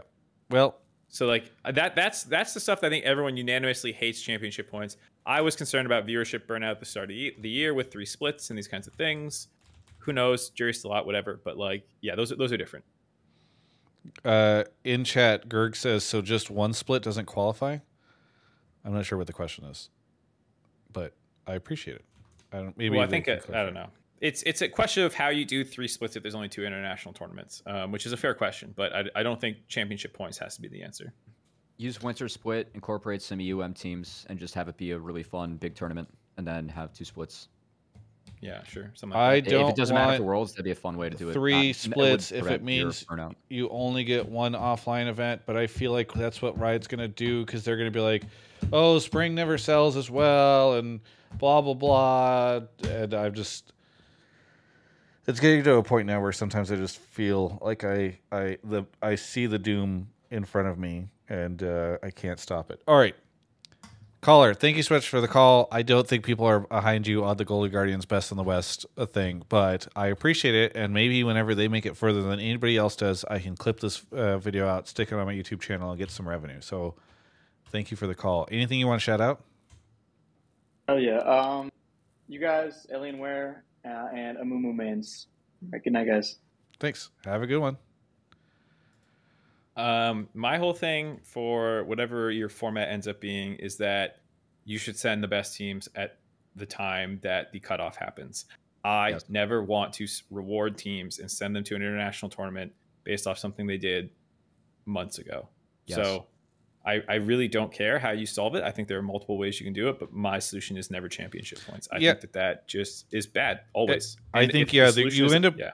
with so much opportunity for downside there where like people get angry at the team for going they feel like they like cheated or like they don't deserve it and they get a lot of hostility from the fans you end up like a lot with a lot of what ifs oh well if this team was there they probably would have won this instead blah blah blah like it's just there's too much moment there's too much opportunity for like Yep. shitty feelings and stuff so There, there's no precedent for that in American sports, and this is a game that changes every three weeks too. So I don't. I just yeah, screw championship points. Yeah. All right. Uh, Mark is off to grab the next caller. We got uh, in the, the sub list Papyr for 35 months, Yeti for two years, uh, Maro Official, Don Nardo, Jordasaur, M. Lewis No for two years, uh, and Joe Goat Joe Goat Ba gifted a sub to Gerg in the chat. So thank you to everybody who's sending the subs. Those are actually very, very helpful. Munchkin is here. Munchkin, where are you calling from? Calling from Denver, Colorado. Denver, Colorado. What do you want to talk about on the show? Uh, so I wanted to talk about how NRG will be going to Worlds. NRG is going to Worlds. All right. How is that So- happening? That happens in a couple different ways. Uh, first things first, just looking at the last week, I basically said all the teams towards the top are going to go 3 0, all the teams towards the bottom 0 3. There won't really be upsets, which will cause NRG, after EG loses a tiebreaker to Team Liquid, to be up against EG in the first round. And with EG kind of faltering the same way 2021 Spring C9 did, uh, Summit Berserker is really just JoJo Unforgiven again. JoJo's been solved and people are learning how to beat EG. NRG gets through the first round. So now they either upset Golden Guardians or Cloud9, or when they fall down to the lower bracket, they get to take on the winner of like TSM Dig. Uh, and so long as they do that, they are the fourth team. And like we decided earlier in the call, the fourth team from NA will beat the fourth team from EU, uh, and then they're in Worlds. All right. I think your fourth ta- your like it's I don't think they upset Golden Guardians Cloud 9. Though I guess I can understand why you put that there because you're like, well, it could happen so it's like another path for them. But yeah, I feel like the biggest premise here or like the toughest pill to swallow if if one has to swallow it is the EG side. But they have been looking weaker lately. So from a narrative perspective, and that's really what we care about on this show, uh, it seems very reasonable uh, that that could be the case. I think it's Um, al- also really important to point out that NRG has actually beaten every single team in the league except for Immortals and TSM. Like they they took a game off EG, C9, TL, and Golden Guardians already. They actually beat Golden Guardians twice. So they definitely have the ceiling to hit. They just have to hit it in the right moment. No, this I like this call because I think a a lot long of us have been forgetting It's a about good call. energy. Yeah, I, I I honestly do like this call. I think the biggest difference for me with NRG, uh, I want to give a lot of props actually to Palafox. Uh, I think I forget which week it was. I think it was after the first round robin. Palafox made a tweet saying like, "Hey, I've been playing my best. I feel like if I play better, we win some more games." Uh, I would 100% agreed because behind the scenes, I somewhat had the running joke of like every time I see Palafox play, I'm reminded about why Copy retired, which is mean, but also I think he was playing really poorly. And then Palafox came out 3 0 this week, was player of the week, and I thought played out of his goddamn mind. So uh, I, I think that as long as Palafox can continue to play at the level he is, I actually really feel like NRG uh, I can step up. I think the meta change has been really good for him too, because I FBI is good on Kai'Sa. Uh, I, I think that the Xayah Kai'Sa meta has been a little bit better for FBI, who has always just kind of been the Aphelios player uh, in the Aphelios Jinx meta. And it also swapped over to engage supports. So we have Ignar in again uh, on engage supports, which is fine. So I like seeing that it's probably it's going to be like E EG, TL, NRG, TSM. What is that? Like four teams competing for two slots, most likely. I mean, a 50 50. Could I lean NRG? Yeah, I, I, I actually think like the patch is okay for them right now, and I, I think they're playing really well around it. Yeah, I uh, I, I want to believe in NRG. I think that they looked really bad for the first two weeks, and it's a compressed schedule. Uh, but they're rallying late, and they've done this the last three splits. They did it in spring, and they did it last summer, where they end up fourth in the regular season or something, off of like some good final weeks. And then they like lose in playoffs, but they always look kind of reasonable as they lose. You know, like close series versus C9 and stuff like that. So I want this team to have a like breakout split, just like these these players. Um, they are inconsistent, unfortunately, and so it's like hard to really predict them. And they are also like even inconsistent in game, like even a game where they're playing well, like they'll just int or something. Yeah. um, so like it's very scary to predict them to win best of fives. I'm not confident that they'll go to worlds, but it is true that like outside Golden Guardians and C9, anyone in the top six. So those two are going for sure. But then the next four of the six, I could all see making worlds under Yes. different scenarios. Where like my favorites are still EG and TL, but both of them have enough downsides that like I could see an NRG going over them or TSM going over them. I think TSM's maybe my least uh, expected of the top six, just because I feel like they might have the most uh, potential downside. Like I, I think the same way that people gave JoJo like the, the JoJo treatment, I wonder if people are just gonna like fucking camp insanity soon or something like that, you know? Or in playoffs, maybe they realize that, you know, because it, it does feel like Hauntzer's not a huge threat. And while Turtle is playing well with Chime, it's more it's not really laning stuff. It's like Chime roams on Rakan, they have a good Rift Herald fight, and then Turtle scales on two items and is really good. Um Yeah, so yeah. I I think that teams should start taking Jinx away from TSM, and it part of it's Turtle, but I think part of it's also that Hauntzer like has to play tank or Renekton, uh, and Jinx just is really good behind that. I probably have the least amount of faith in TSM. Yeah. Uh, they can I- still do it, but yeah. yeah.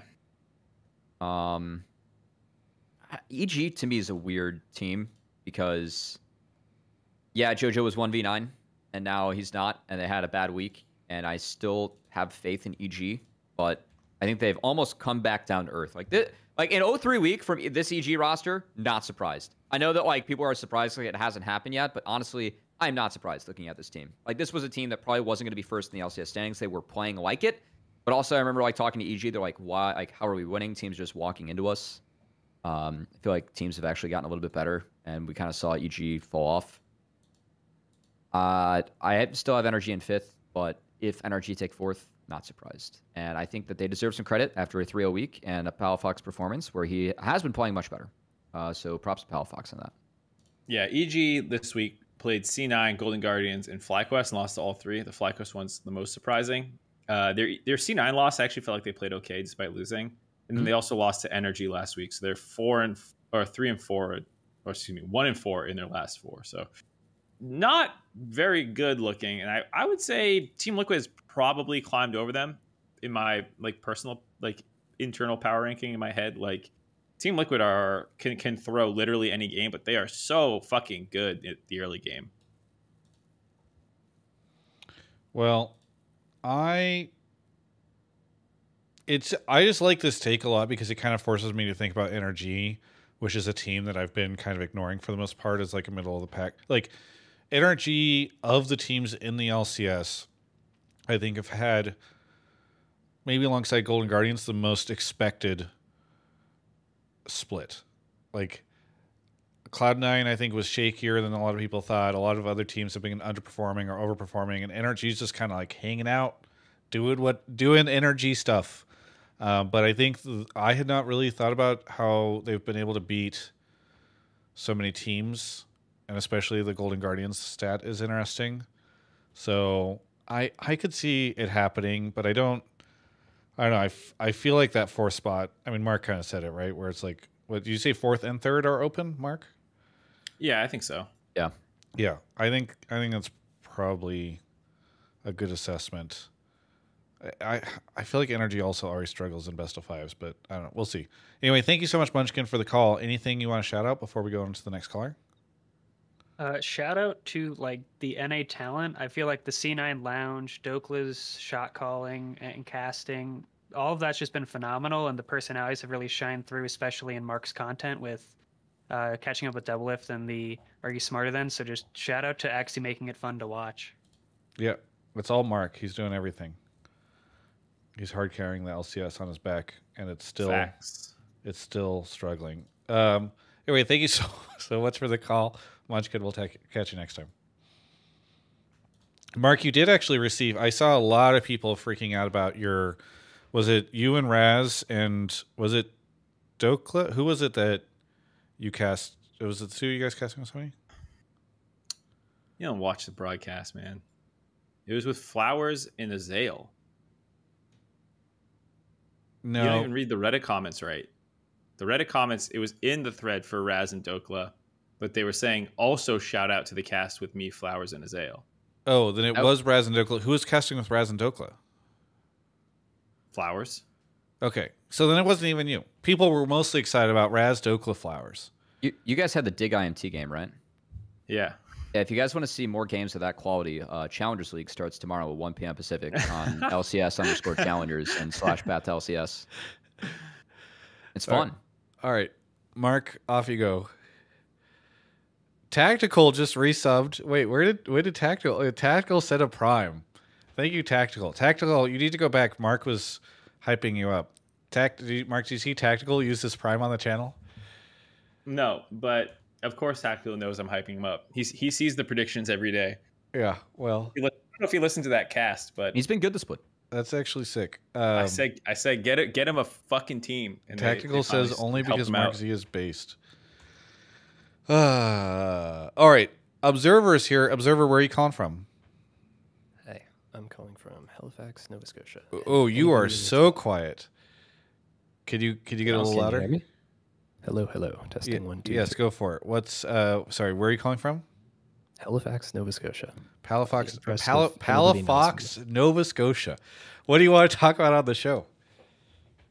Not quite Palafox, but uh, I wanted to. My take was that the MVP frontrunners, uh, none of them have won a Player of the Week so far.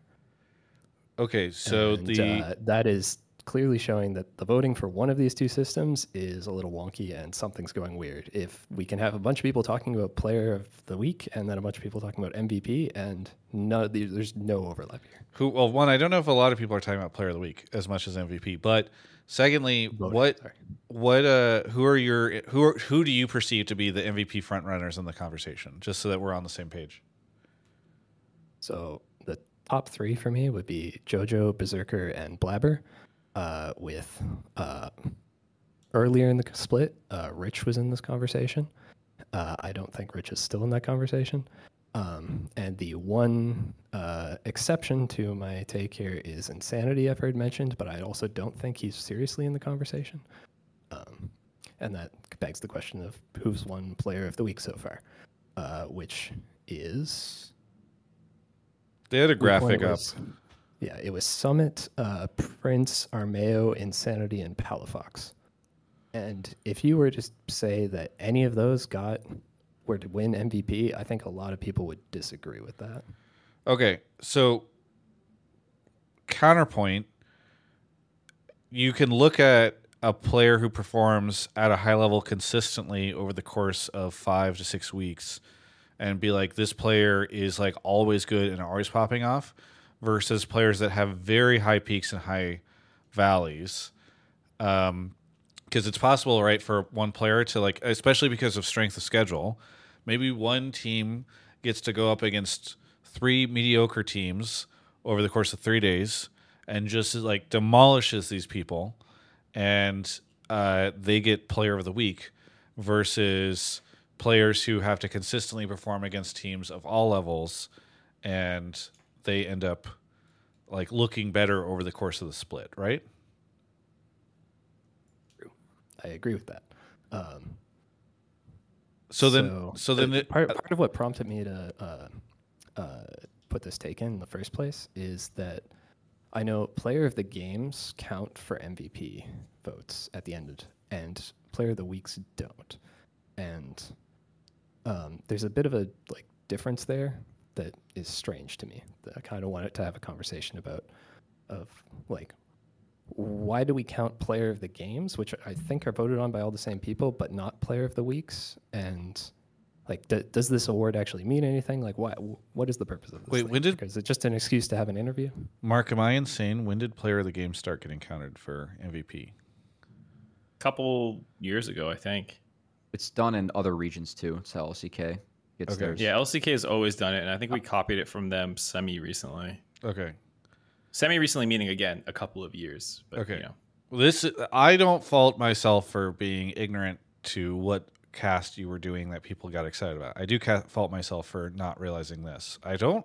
I, I feel like it's not communicated very prominently, but Observer was, knows uh, it, it was and a- I didn't. It was a conversation last year because Takui had a bunch of um, player of the games that I think he had the most, and so they gave him a bunch of points. So I think he snuck into like third team All Pro off of that or something.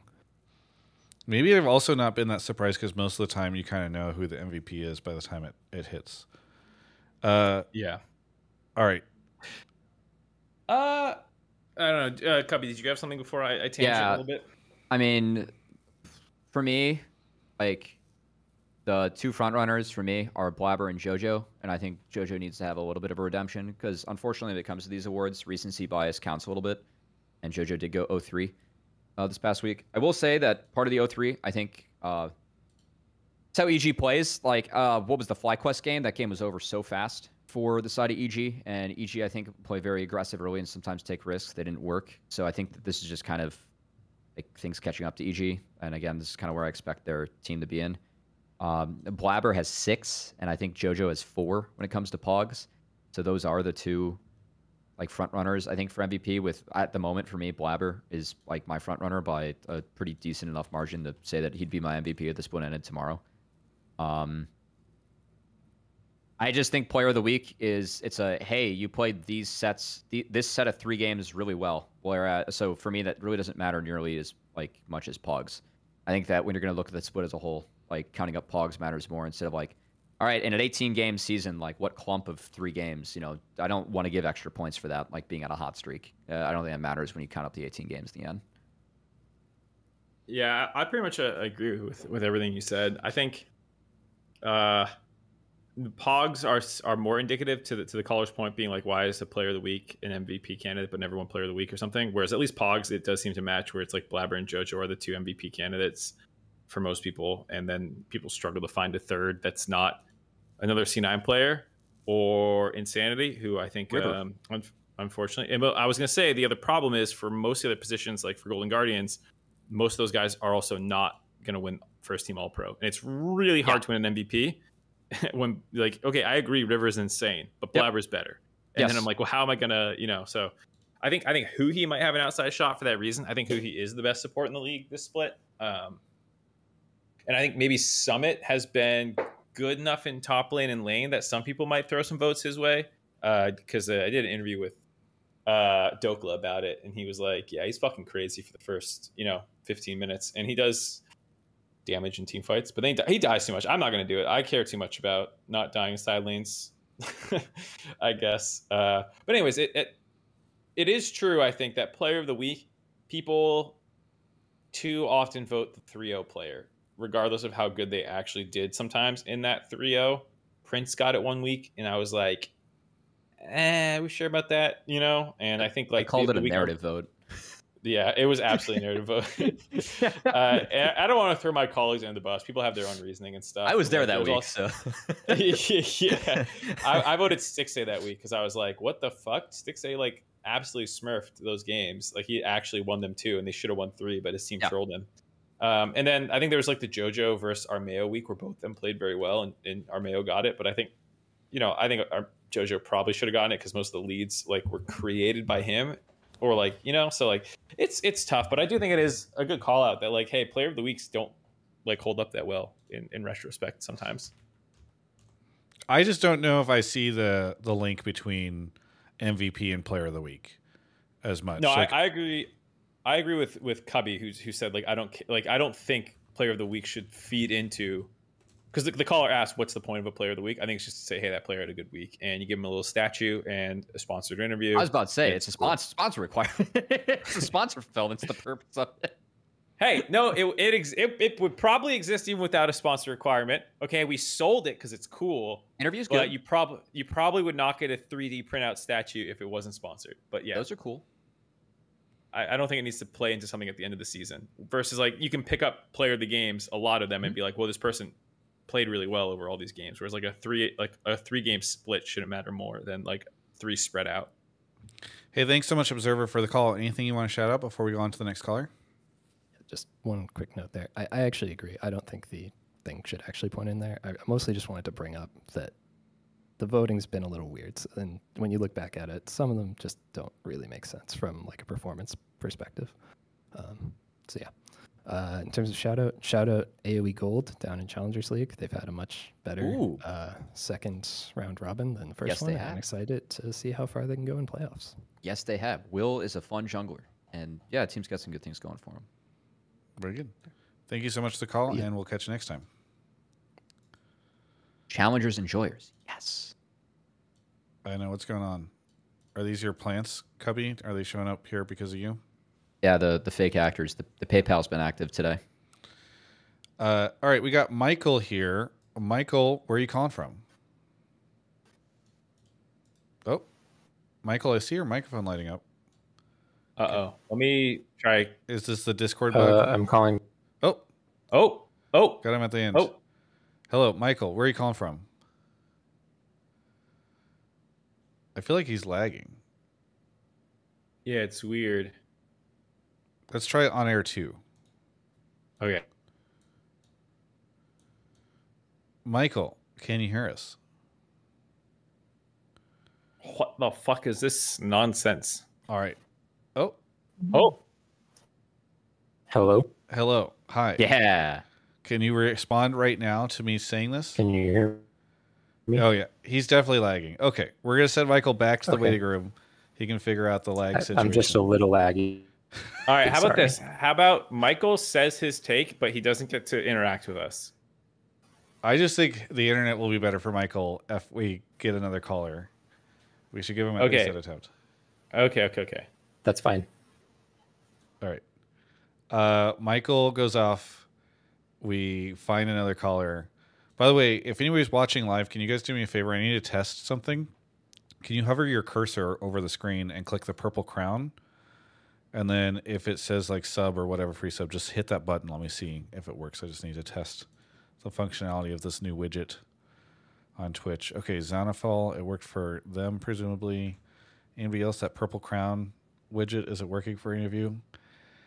Um, I uh, no, it's not working for you guys. Okay, all right. Oh, oh, it looks like it worked for Jazzy Reporter and Billy Spilgrimage. All right, we got Dixie Cup here. Dixie Cup, where are you calling from? I am calling from Los Angeles, California. Los Angeles, California. Ooh. What What do you want to talk about on the show? Um, I wanted to talk about.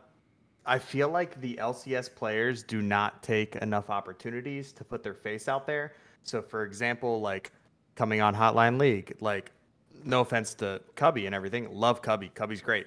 Um, but like, why are LCS players not doing more opportunities to get their face out there? Whether that be streaming, whether that be coming on like Hotline League and things like that. I know they get paid a good amount of money to play in the LCS, but this is coming from a fan that one I love North America. I hope they do well, but it's coming more from a sense of I want these players who play and support us in North America to have a longevity lifestyle.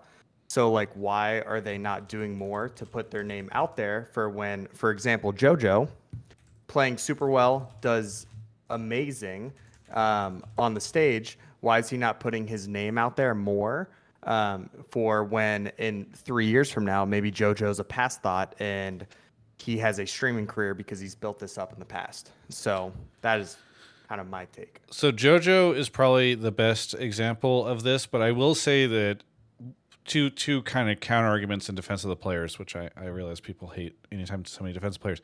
There are a decent amount of players who stream now. I think. Like I've seen Dhokla, Tactical, Fudge. Uh, some some folks are saying EMENES does. Blaber's. It looks like a lot of the C9 players do. Some days streaming. Revenge does streams.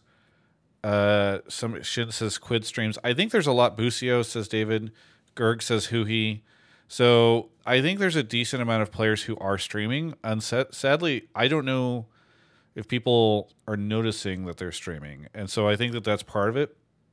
Um, and I think a lot of it too is like people are not going. None of these folks have become like mega personalities because we rotate players in and out of the league every five seconds, and so a lot of them have not gotten to the point yet where they're streaming. Like LS just popped in chat. Yeah, I was says about to say. They're all streaming to low hundred or sub hundred viewers. They can't build a brand off that. Collabs almost never happen, and their socials are dead. People don't realize how hard becoming a large stream is, or even mid-size now. I think that's Mm. part of it. It's kind of a chicken the, the egg situation where like the league cannot push a ton of viewers to you, so you don't get a lot of viewers, and then people aren't catching.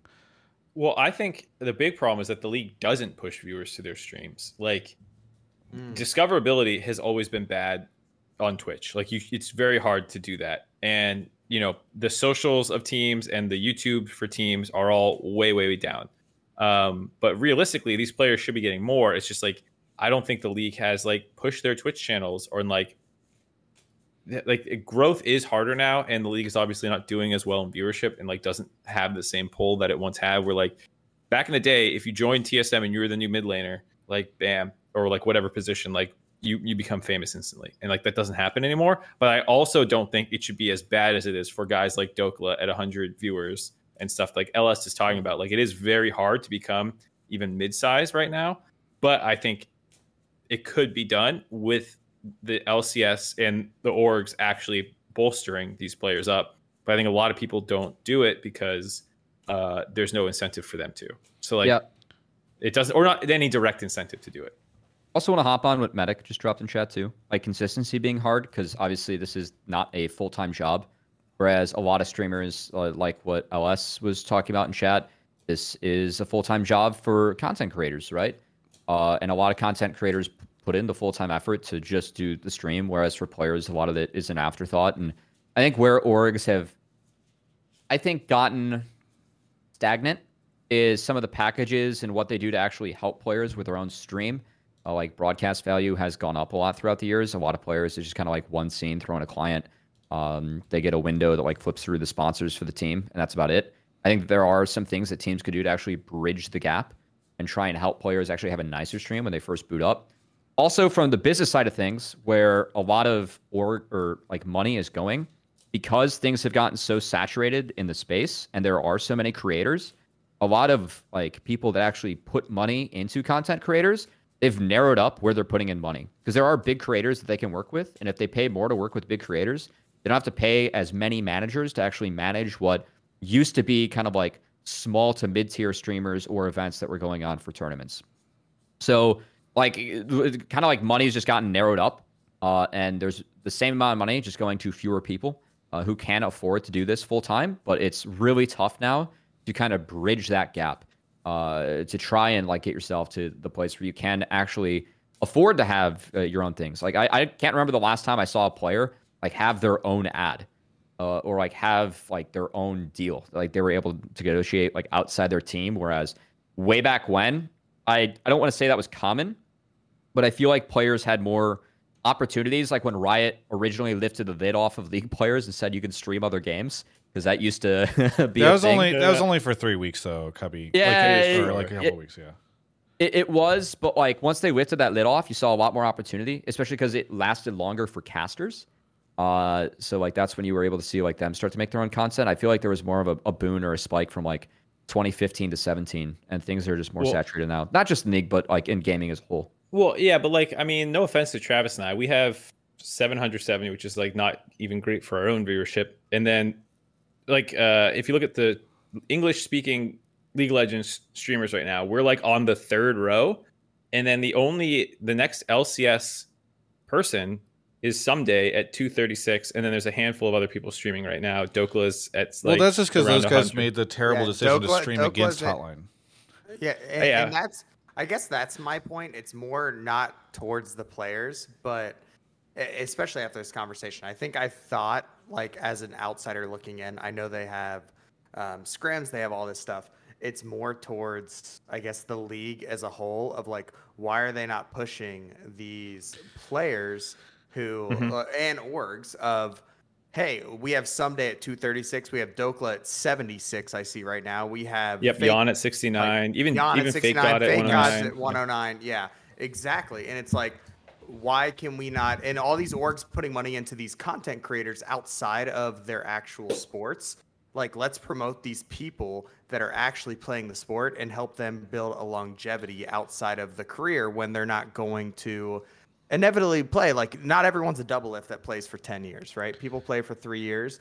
And, but it helps them build a career where they can build alongside of that over the years and help have a sustainable life. So, so a couple Yeah. of other things. Uh, one, I do think this criticism was better made in the past, and then I, I, because I remember we did used to complain about this.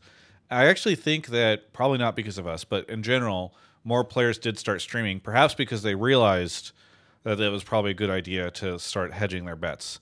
Um, two, I do think that there are some people that can balance it because clearly they do. Like we, it, it it is a fair call out that Medic is saying where it's like hard to do it consistently, but also like some players do do it consistently. So clearly some can.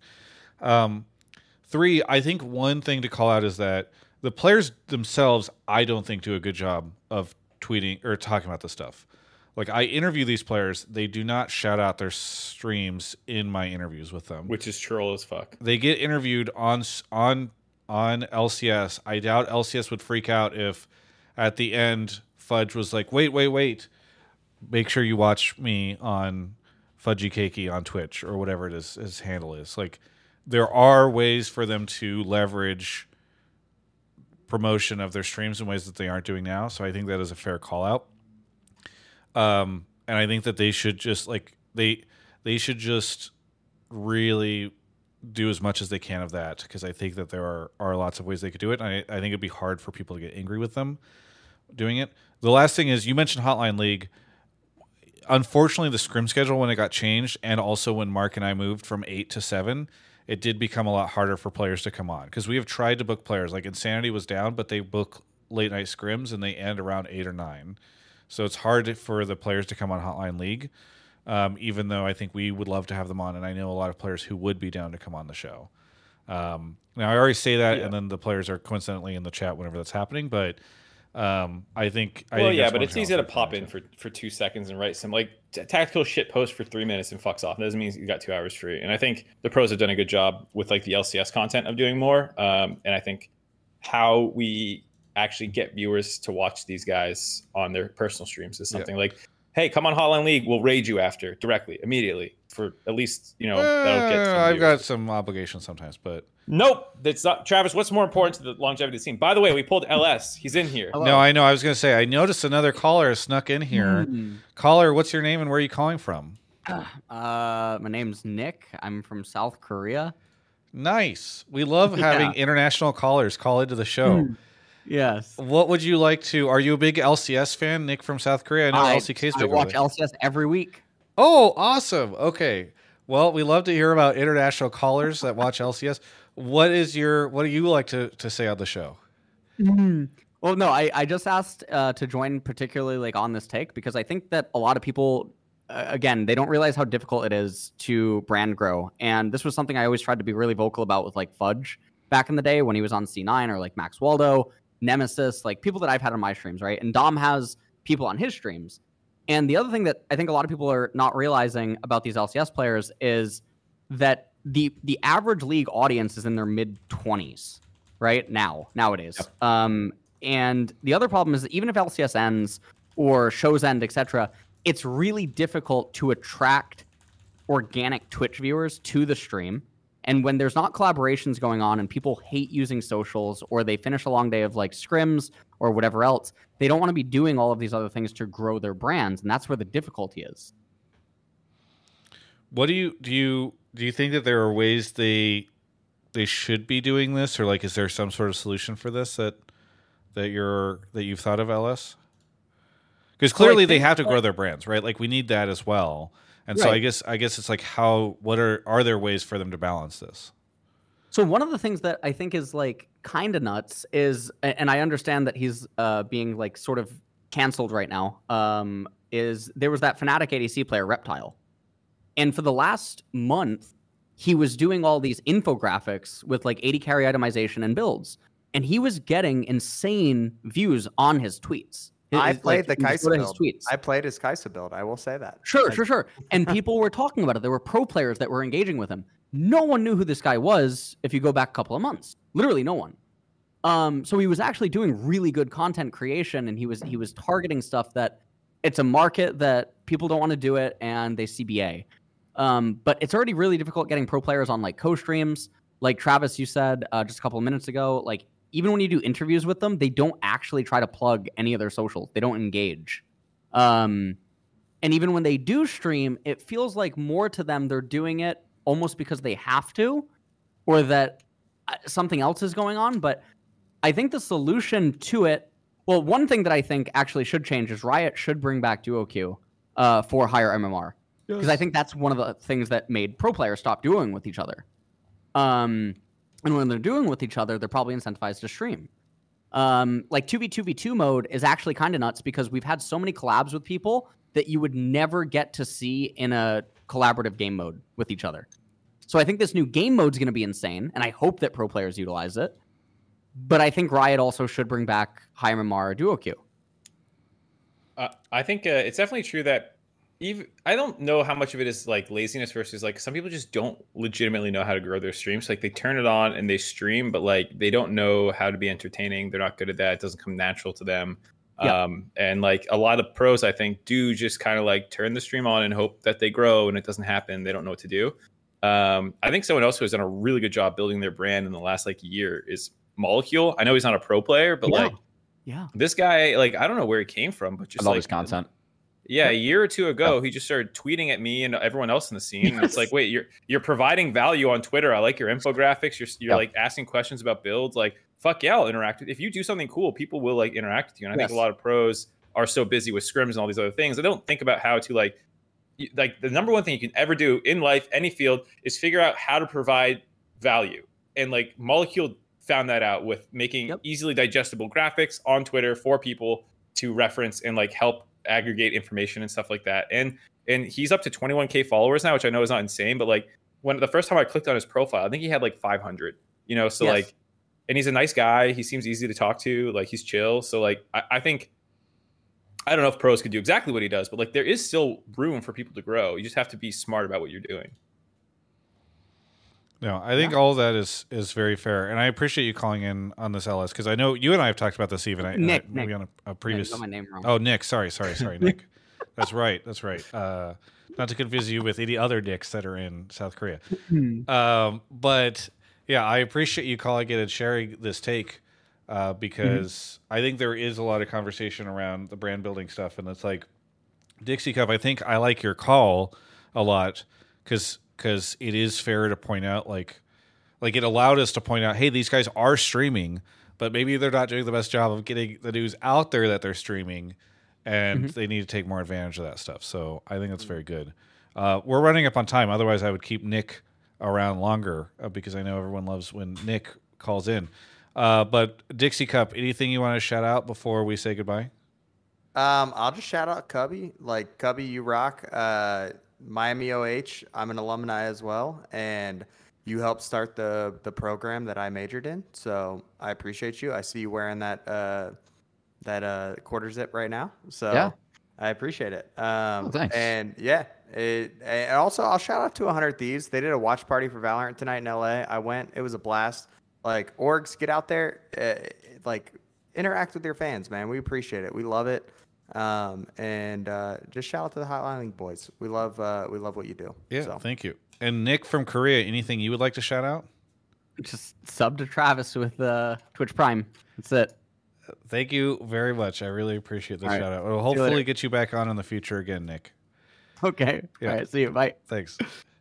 Um, something I just someone someone mentioned Doinby in chat, and I was like, oh yeah, you don't need to be a world champion to leak everyone's shit. Like, why is there no NA player Doinby who's just like fucking rumor mill out the butt, you know, during the off season? Like, It's all why not? gotten lazy, you know. Uh, that, that's got to Yeah. be it, right? Yeah, if, if if Doublelift's not doing it, the market is open for a pro player to just leak shit everywhere. I, there are some interesting leaks. There are even some uh, going on right now that fans might find interesting about LCS. Wait, what? Leak? I don't know. You do it. You Oh, do me? it. Cubby. Oh, who Yeah. knows? You Where's know? this leak? Who You say going on right now. Where? Uh, you know, uh, tournament realm. Who knows? Anybody got tournament realm access? Mark, fire that shit up. I, I could actually go on tournament realm right now, but I'm not gonna. I'm gonna get the next caller so I can get out of here. Okay. Thank you to uh, Multilateral Dev.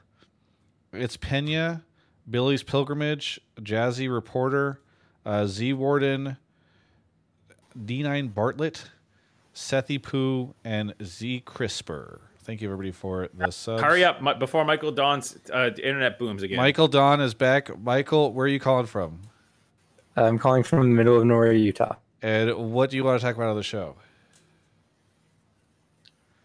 Uh, basically, I ran the numbers, and no matter who you vote for, several pro players in each role are going to get snubbed for All Pro.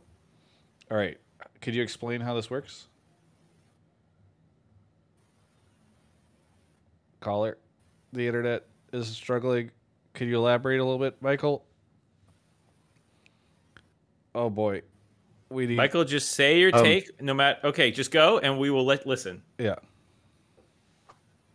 I am saying that no matter who you vote for, multiple pro players in each role are going to get snubbed for All Pro. Explain. Um, well, only three players in each role can actually get All Pro. So, like the two players that don't get All Pro uh, are getting snubbed. So, like, I called in at before the split started and said uh, I predicted that Pyosik would get All Pro. So I was looking at like say junglers, and we've got Pyosik, Blaber, River, Bugi, and Armao, who have all had arguably All Pro worthy performances, and all of them are probably going to get All Pro votes, and all of them deserve it uh, but only three of them can get all pro. So like Bugi and Armao are probably going to get snubbed this split. And, and do you see that across all roles, or just the jungle role, where you just feel like there's there's a lot of really good players, and they just are not able to. There's not enough space for them. Yes, it's definitely all roles, and the only role that I think isn't as competitive is support, where it's like Huhi, Core, Chime, and Zven were the only four players that I really saw as all pro candidates. Uh, and then ADC is super stacked the split, and that has the most. Do But you, all- have, do you have a list of each of these roles you can just give us really quickly? Yeah, so top lane, I had Summit, Revenge, Fudge, Rich, Licorice. Uh, I already did jungle. Uh, mid lane, I had Jojo, Gori, Insanity, EMENES, Palafox. Um, and ADC, I had Berserker, Unforgiven, Yeon, Tomo, Tactical, and Stixxay, and maybe even Double Lift. Uh, all right. well, Uh. this makes me not looking forward to voting next week, but um, Coward. I feel like on on surface level, sure, I agree with Michael Don. I also feel like though people think that just because someone's good, they deserve an All Pro vote. There's a lot of people who I think had good splits. There's no fucking way I'm voting them for All Pro at the end of the day. Um, like who? you know, like Doublelift. Like uh, I thought he played pretty good this split. I wish he had a better team, but there's no fucking way he's going over any of the people that was just listed there, except Tactical. He like, sure he probably played better than Tactical, um, but like yeah, the other guys are, are getting votes over him. Um, And to So, you add know- on to this, um, Tactical's none of the in chat. FlyQuest players, none of the FlyQuest players even did well. Like normally they would be all pros. So you're missing all of the FlyQuest players from this too, which is crazy. yeah, but they would have taken like to me they would have taken someone. Not really. They're else's- I- I- four to eleven. well, I think he's saying like if they were, you know, top Yeah. three like we Yeah. projected, but like if they're top three, then EG's probably not top. Like I don't know, it, it solves itself for me. I feel like there's legitimately sometimes where like both guys in the three position or the two position or like whatever position um, have you know legitimate credit to it, but I think a lot of them I can actually maybe just I just have a, a, a stronger opinion about what I think is good and not. Like Rich, I'm sorry, buddy, I love you. I was hyping you up a lot, but I'm probably cutting your ass off my All Pro vote. Um, I've Yeah, always but had a bit of a wouldn't sorry. but like you can argue that Rich deserves all pro, right? Like that's a legitimate argument in this split. Someone can make it. Probably won't be me making it. Not if there are three spots and spots and there are three people ahead of him. Because I think I'm putting three top laners ahead of Rich for sure. I am too, but like Yeah. So I, like for me, like I mean, there can be close votes for roles. Like I think last split mid was uh, just a, a mosh pit. Yeah. Uh, that I had. I, I still had JoJo in my top three, which was controversial. Uh, I didn't get a vote, but that, that was like on my own list. But I honestly, any I, I really didn't even count like people's opinions when it came to mid because I thought mid was like that close and confusing. Uh, I, I thought like Gori had to be on the list, and like that was it. Uh, Yeah. I, I think that it just kind of depends on the split and the role. I don't think that's like necessarily snubs. Uh, the only thing like I will consider snubs if like, I mean the the play has to speak for it. But like let's say for example, uh, Blab like Blaber just because like River's gonna get second team All Pro jungler and Blaber's gonna get first. I don't think River got snubbed, right? Now if it was flipped, Uh, but that means Pyosik is getting snubbed because he was the best jungler in the LCS this split. Oh, okay, okay. Well, this is just I him guess- trying to live up to his week one call. All right. All like right. Well, I mean, I, I do respect that, it yeah. in a way. I mean, P- Pyosik probably will get like some third team nods. I could see him getting it. Uh, depending on your opinion of Armao and how much this slide continues, like he could drop out of a lot of people's all pro voting. Uh, You know, like I, I don't. I think that there's there'll be some positions after this next week where I feel like, ooh, I wish I had one more vote, but I don't think right now, like just gut checking uh, each of those roles as you went through them, I felt like I could pick out my three pretty quick. I, I I, think also- the uh, subs or the snubs occur more often whenever you you see somebody who most people think don't deserve to be there but got there on name recognition. Like there was one split where Core I think played his like worst split but still made it in even though like a less I forget who it was like a less popular support player should have been in there like Vulcan or something like that at the time. It was a couple years ago. And so I think, I think Hui those, missed and Core got it. and That was the snub. Yeah, I'm not I- mistaken. I Yeah. think there are like if it's like oh you could make an argument for both these players and it's kind of a toss up like I don't consider that a snub. I'm I because it's like just fucking play better than the other player. Like if you want to get on there, then make it so that there's not an argument for that person versus you. I think it's more of a snub whenever it's like, wow, this player played phenomenal and they were definitely ahead, but then like somebody who clearly didn't deserve it caught it. You know. Um, assuming that the voting works the same way this year that it always does, I think it's going to mean that we're going to see some really awkward all pros because the votes are going to be way more split. Split, I think. That is a good. That is a fair thing, right? Where like you could see a situation where you're like, "Hey, this year we might have the most, the craziest, closest voting in almost every role that we've ever had." i could definitely see that as a take here that feels a little bit more in line versus sort of like the snub language. But yeah, I don't know. Just trying to be sensationalist for the internet. You know? No, that's good. That's how you get Mark to pull you. Uh, anything that you want to shout out before we go on to the last caller? Uh, yeah, shout out as always, NRG Demonte. Uh, and I think that's all. Yeah, very good. Thank you so much for the call, and we'll catch you. Yep. See you later. All right. Uh, shout out to Damon Blaze for the sub. Mark is grabbing our last caller, and then I'll stick around on stream for a little bit. I've already ordered some food for a TGI mukbang. All right, we got Iv. Z- Ivs. How do you say your name, caller? Hey Travis, uh, I'm Ivan, but you can call me Yves or Ivan. It's okay, either way. Okay, Iv, Eves. I, Ivan. Where are you calling from? Yeah. I'm calling from Buenos Aires, Argentina.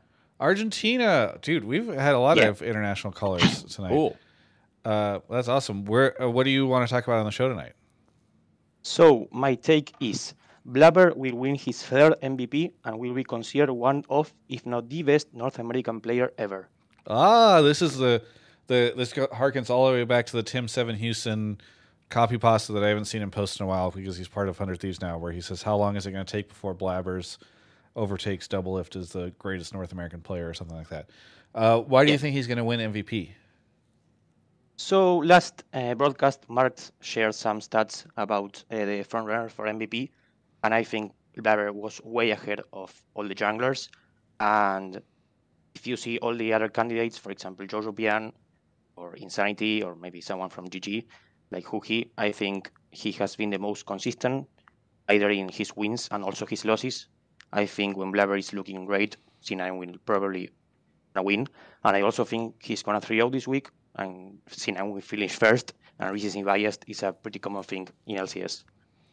Yeah, I think going into this weekend, like my eyes are kind of on EG to see and JoJo to see if he can he can take it. But I do think Blaber is probably my front runner for MVP. Uh, we can all kind of talk about this because we have one more week to go, and then I guess it's a little bit more secretive. But Mark and Cubby, what do you guys make of this? Um, I feel like if JoJo has another like a, a good bounce back week and kind of plays at the level he did for the first round robin, I lean towards him. Uh, I think both of them are the, the number one, number two. I think both of them have that kind of unlocked. They're both first all pro in their position. I don't really think anyone's taking JoJo's spot no matter what.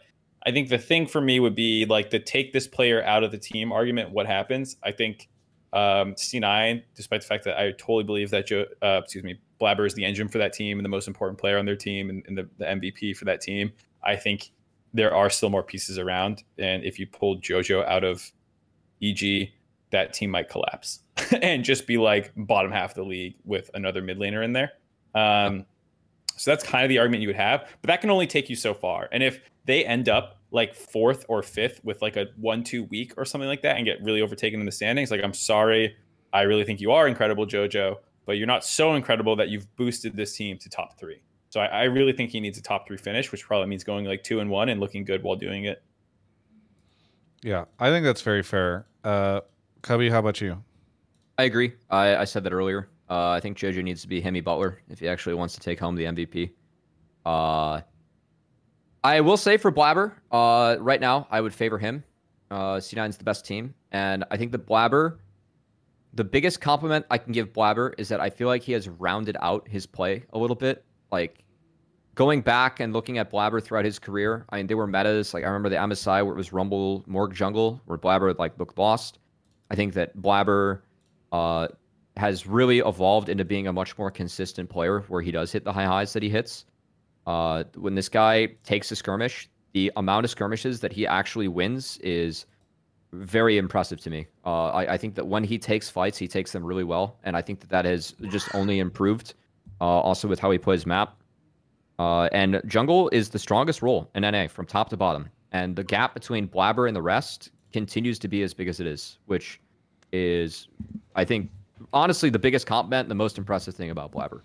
Uh, so I, I think that at the moment I still favor him, but yeah, I, I completely agree with Mark's argument that if JoJo is the reason why his team top threes and EG puts up a big week, like the numbers that JoJo has put up throughout the split are ridiculous, and he is the guy in that roster. Like he has to be the guy uh, in order that, for that roster to be successful. So I'm really interested to see what happens in, in this last week. I think it's a two horse MVP race for me right now. Okay, stage two of this question.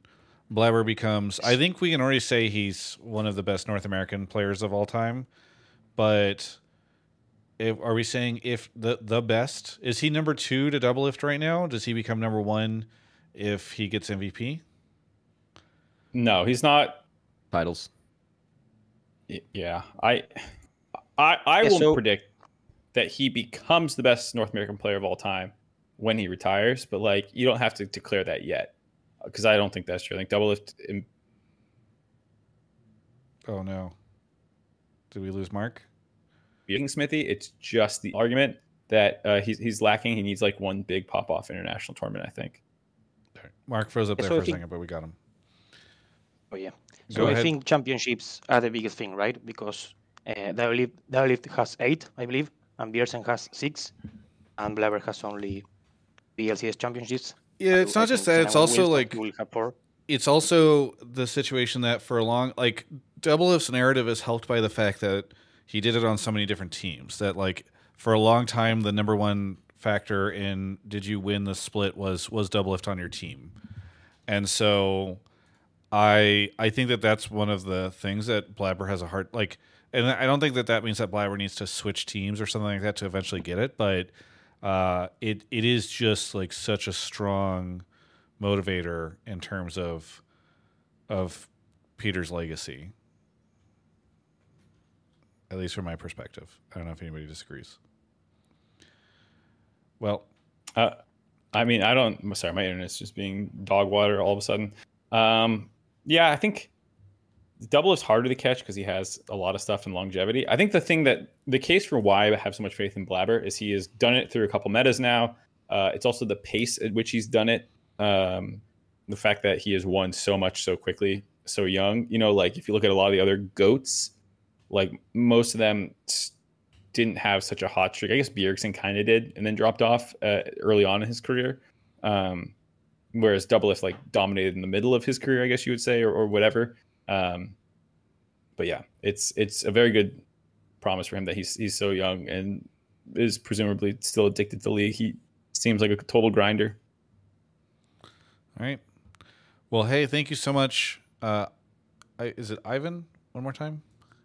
Yeah, Ivan. Ivan. Thank you so much, Ivan, for the call. I really appreciate it. I think it's a conversation. I even if it's a short call for now, I think that this will be continuing to be a discussion for many years, uh, which I think will be a fun one. So I appreciate you bringing it up, and maybe you just call in at the end of every split with the same take. Uh, anytime it looks like Blaber's going to win MVP, and we can get you on. Uh, but thanks Sure. so much for calling in. Anything you want to shout out?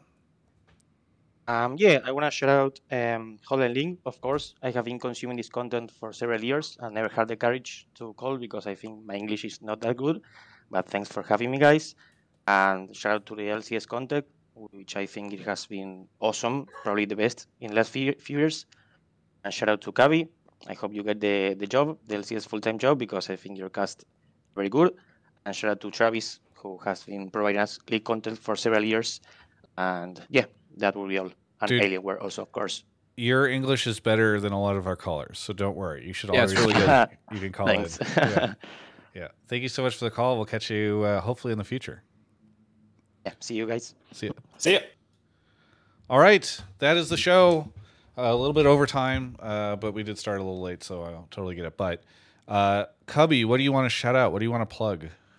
Uh, Challengers League. Uh, we have our last day of the regular season tomorrow, and I think we have some really good. Uh, honestly, the most competitive playoffs that we have. I think TLC are still our number one team, but I I think that we actually have like seven good teams going into playoffs, so I think it's gonna be really fun. Uh, and then you know, uh, my stream since Travis was like pros need to shout out their stuff more at the end of interviews. Uh, you can see my Twitter above, but that's the same for my Twitch stream too. Give me a follow. I usually just go over the Challengers League games, and sometimes I play some solo queue. I failed my Masters promos this past week, so that was a bummer. Uh, but we'll we'll see if we climb in the next split. Might play a little bit more because uh, my split ends August 9th.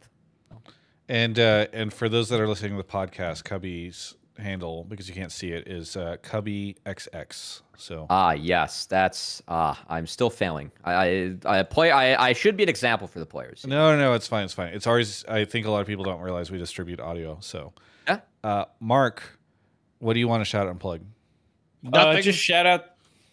What the it's fuck? over. Just shouting out the, the, the, the I'm shouting out the thing I'm doing tomorrow night. Yeah. I'm doing the, the Soulfire thing. I don't know exactly what channel it's going to be on, but follow me, Cubby Ovley, or not Cubby, God, me, Kobe Ovley Flowers to to know where. But you can also follow Cubby. You know, even if Mark thinks you shouldn't follow Cubby, based off what he just said, you could also follow Cubby. It it sounds like that event's going to be awesome. By the way, uh, and I know that there might be some announcements that are getting teased, so you might want to tune in. Oh, Who knows? Oh, Maybe. Hmm? Dude, Mark, any thoughts? I I don't know what you're talking about, honestly. Oh, okay. All right. Anyway, I actually actually don't. I well, as if if Mark actually doesn't know, then my speculation would be that, that there's some sort of Project LTs or something like that because it's a fighting event, and so it would make sense that you have a fighting game. Anyway, uh, thanks everyone for watching. You stay tuned for the video about the TGI state of affairs, and uh, and if you're a member of the YouTube channel, which you can become for two dollars and ninety nine cents, you can watch all sorts of interviews early. So, oh, also give me feedback on the new style of interview that I'm doing, where we watch the game and talk about it while we do the interview. So, thanks everyone. We'll be back next Monday for Hotline League. See you next time.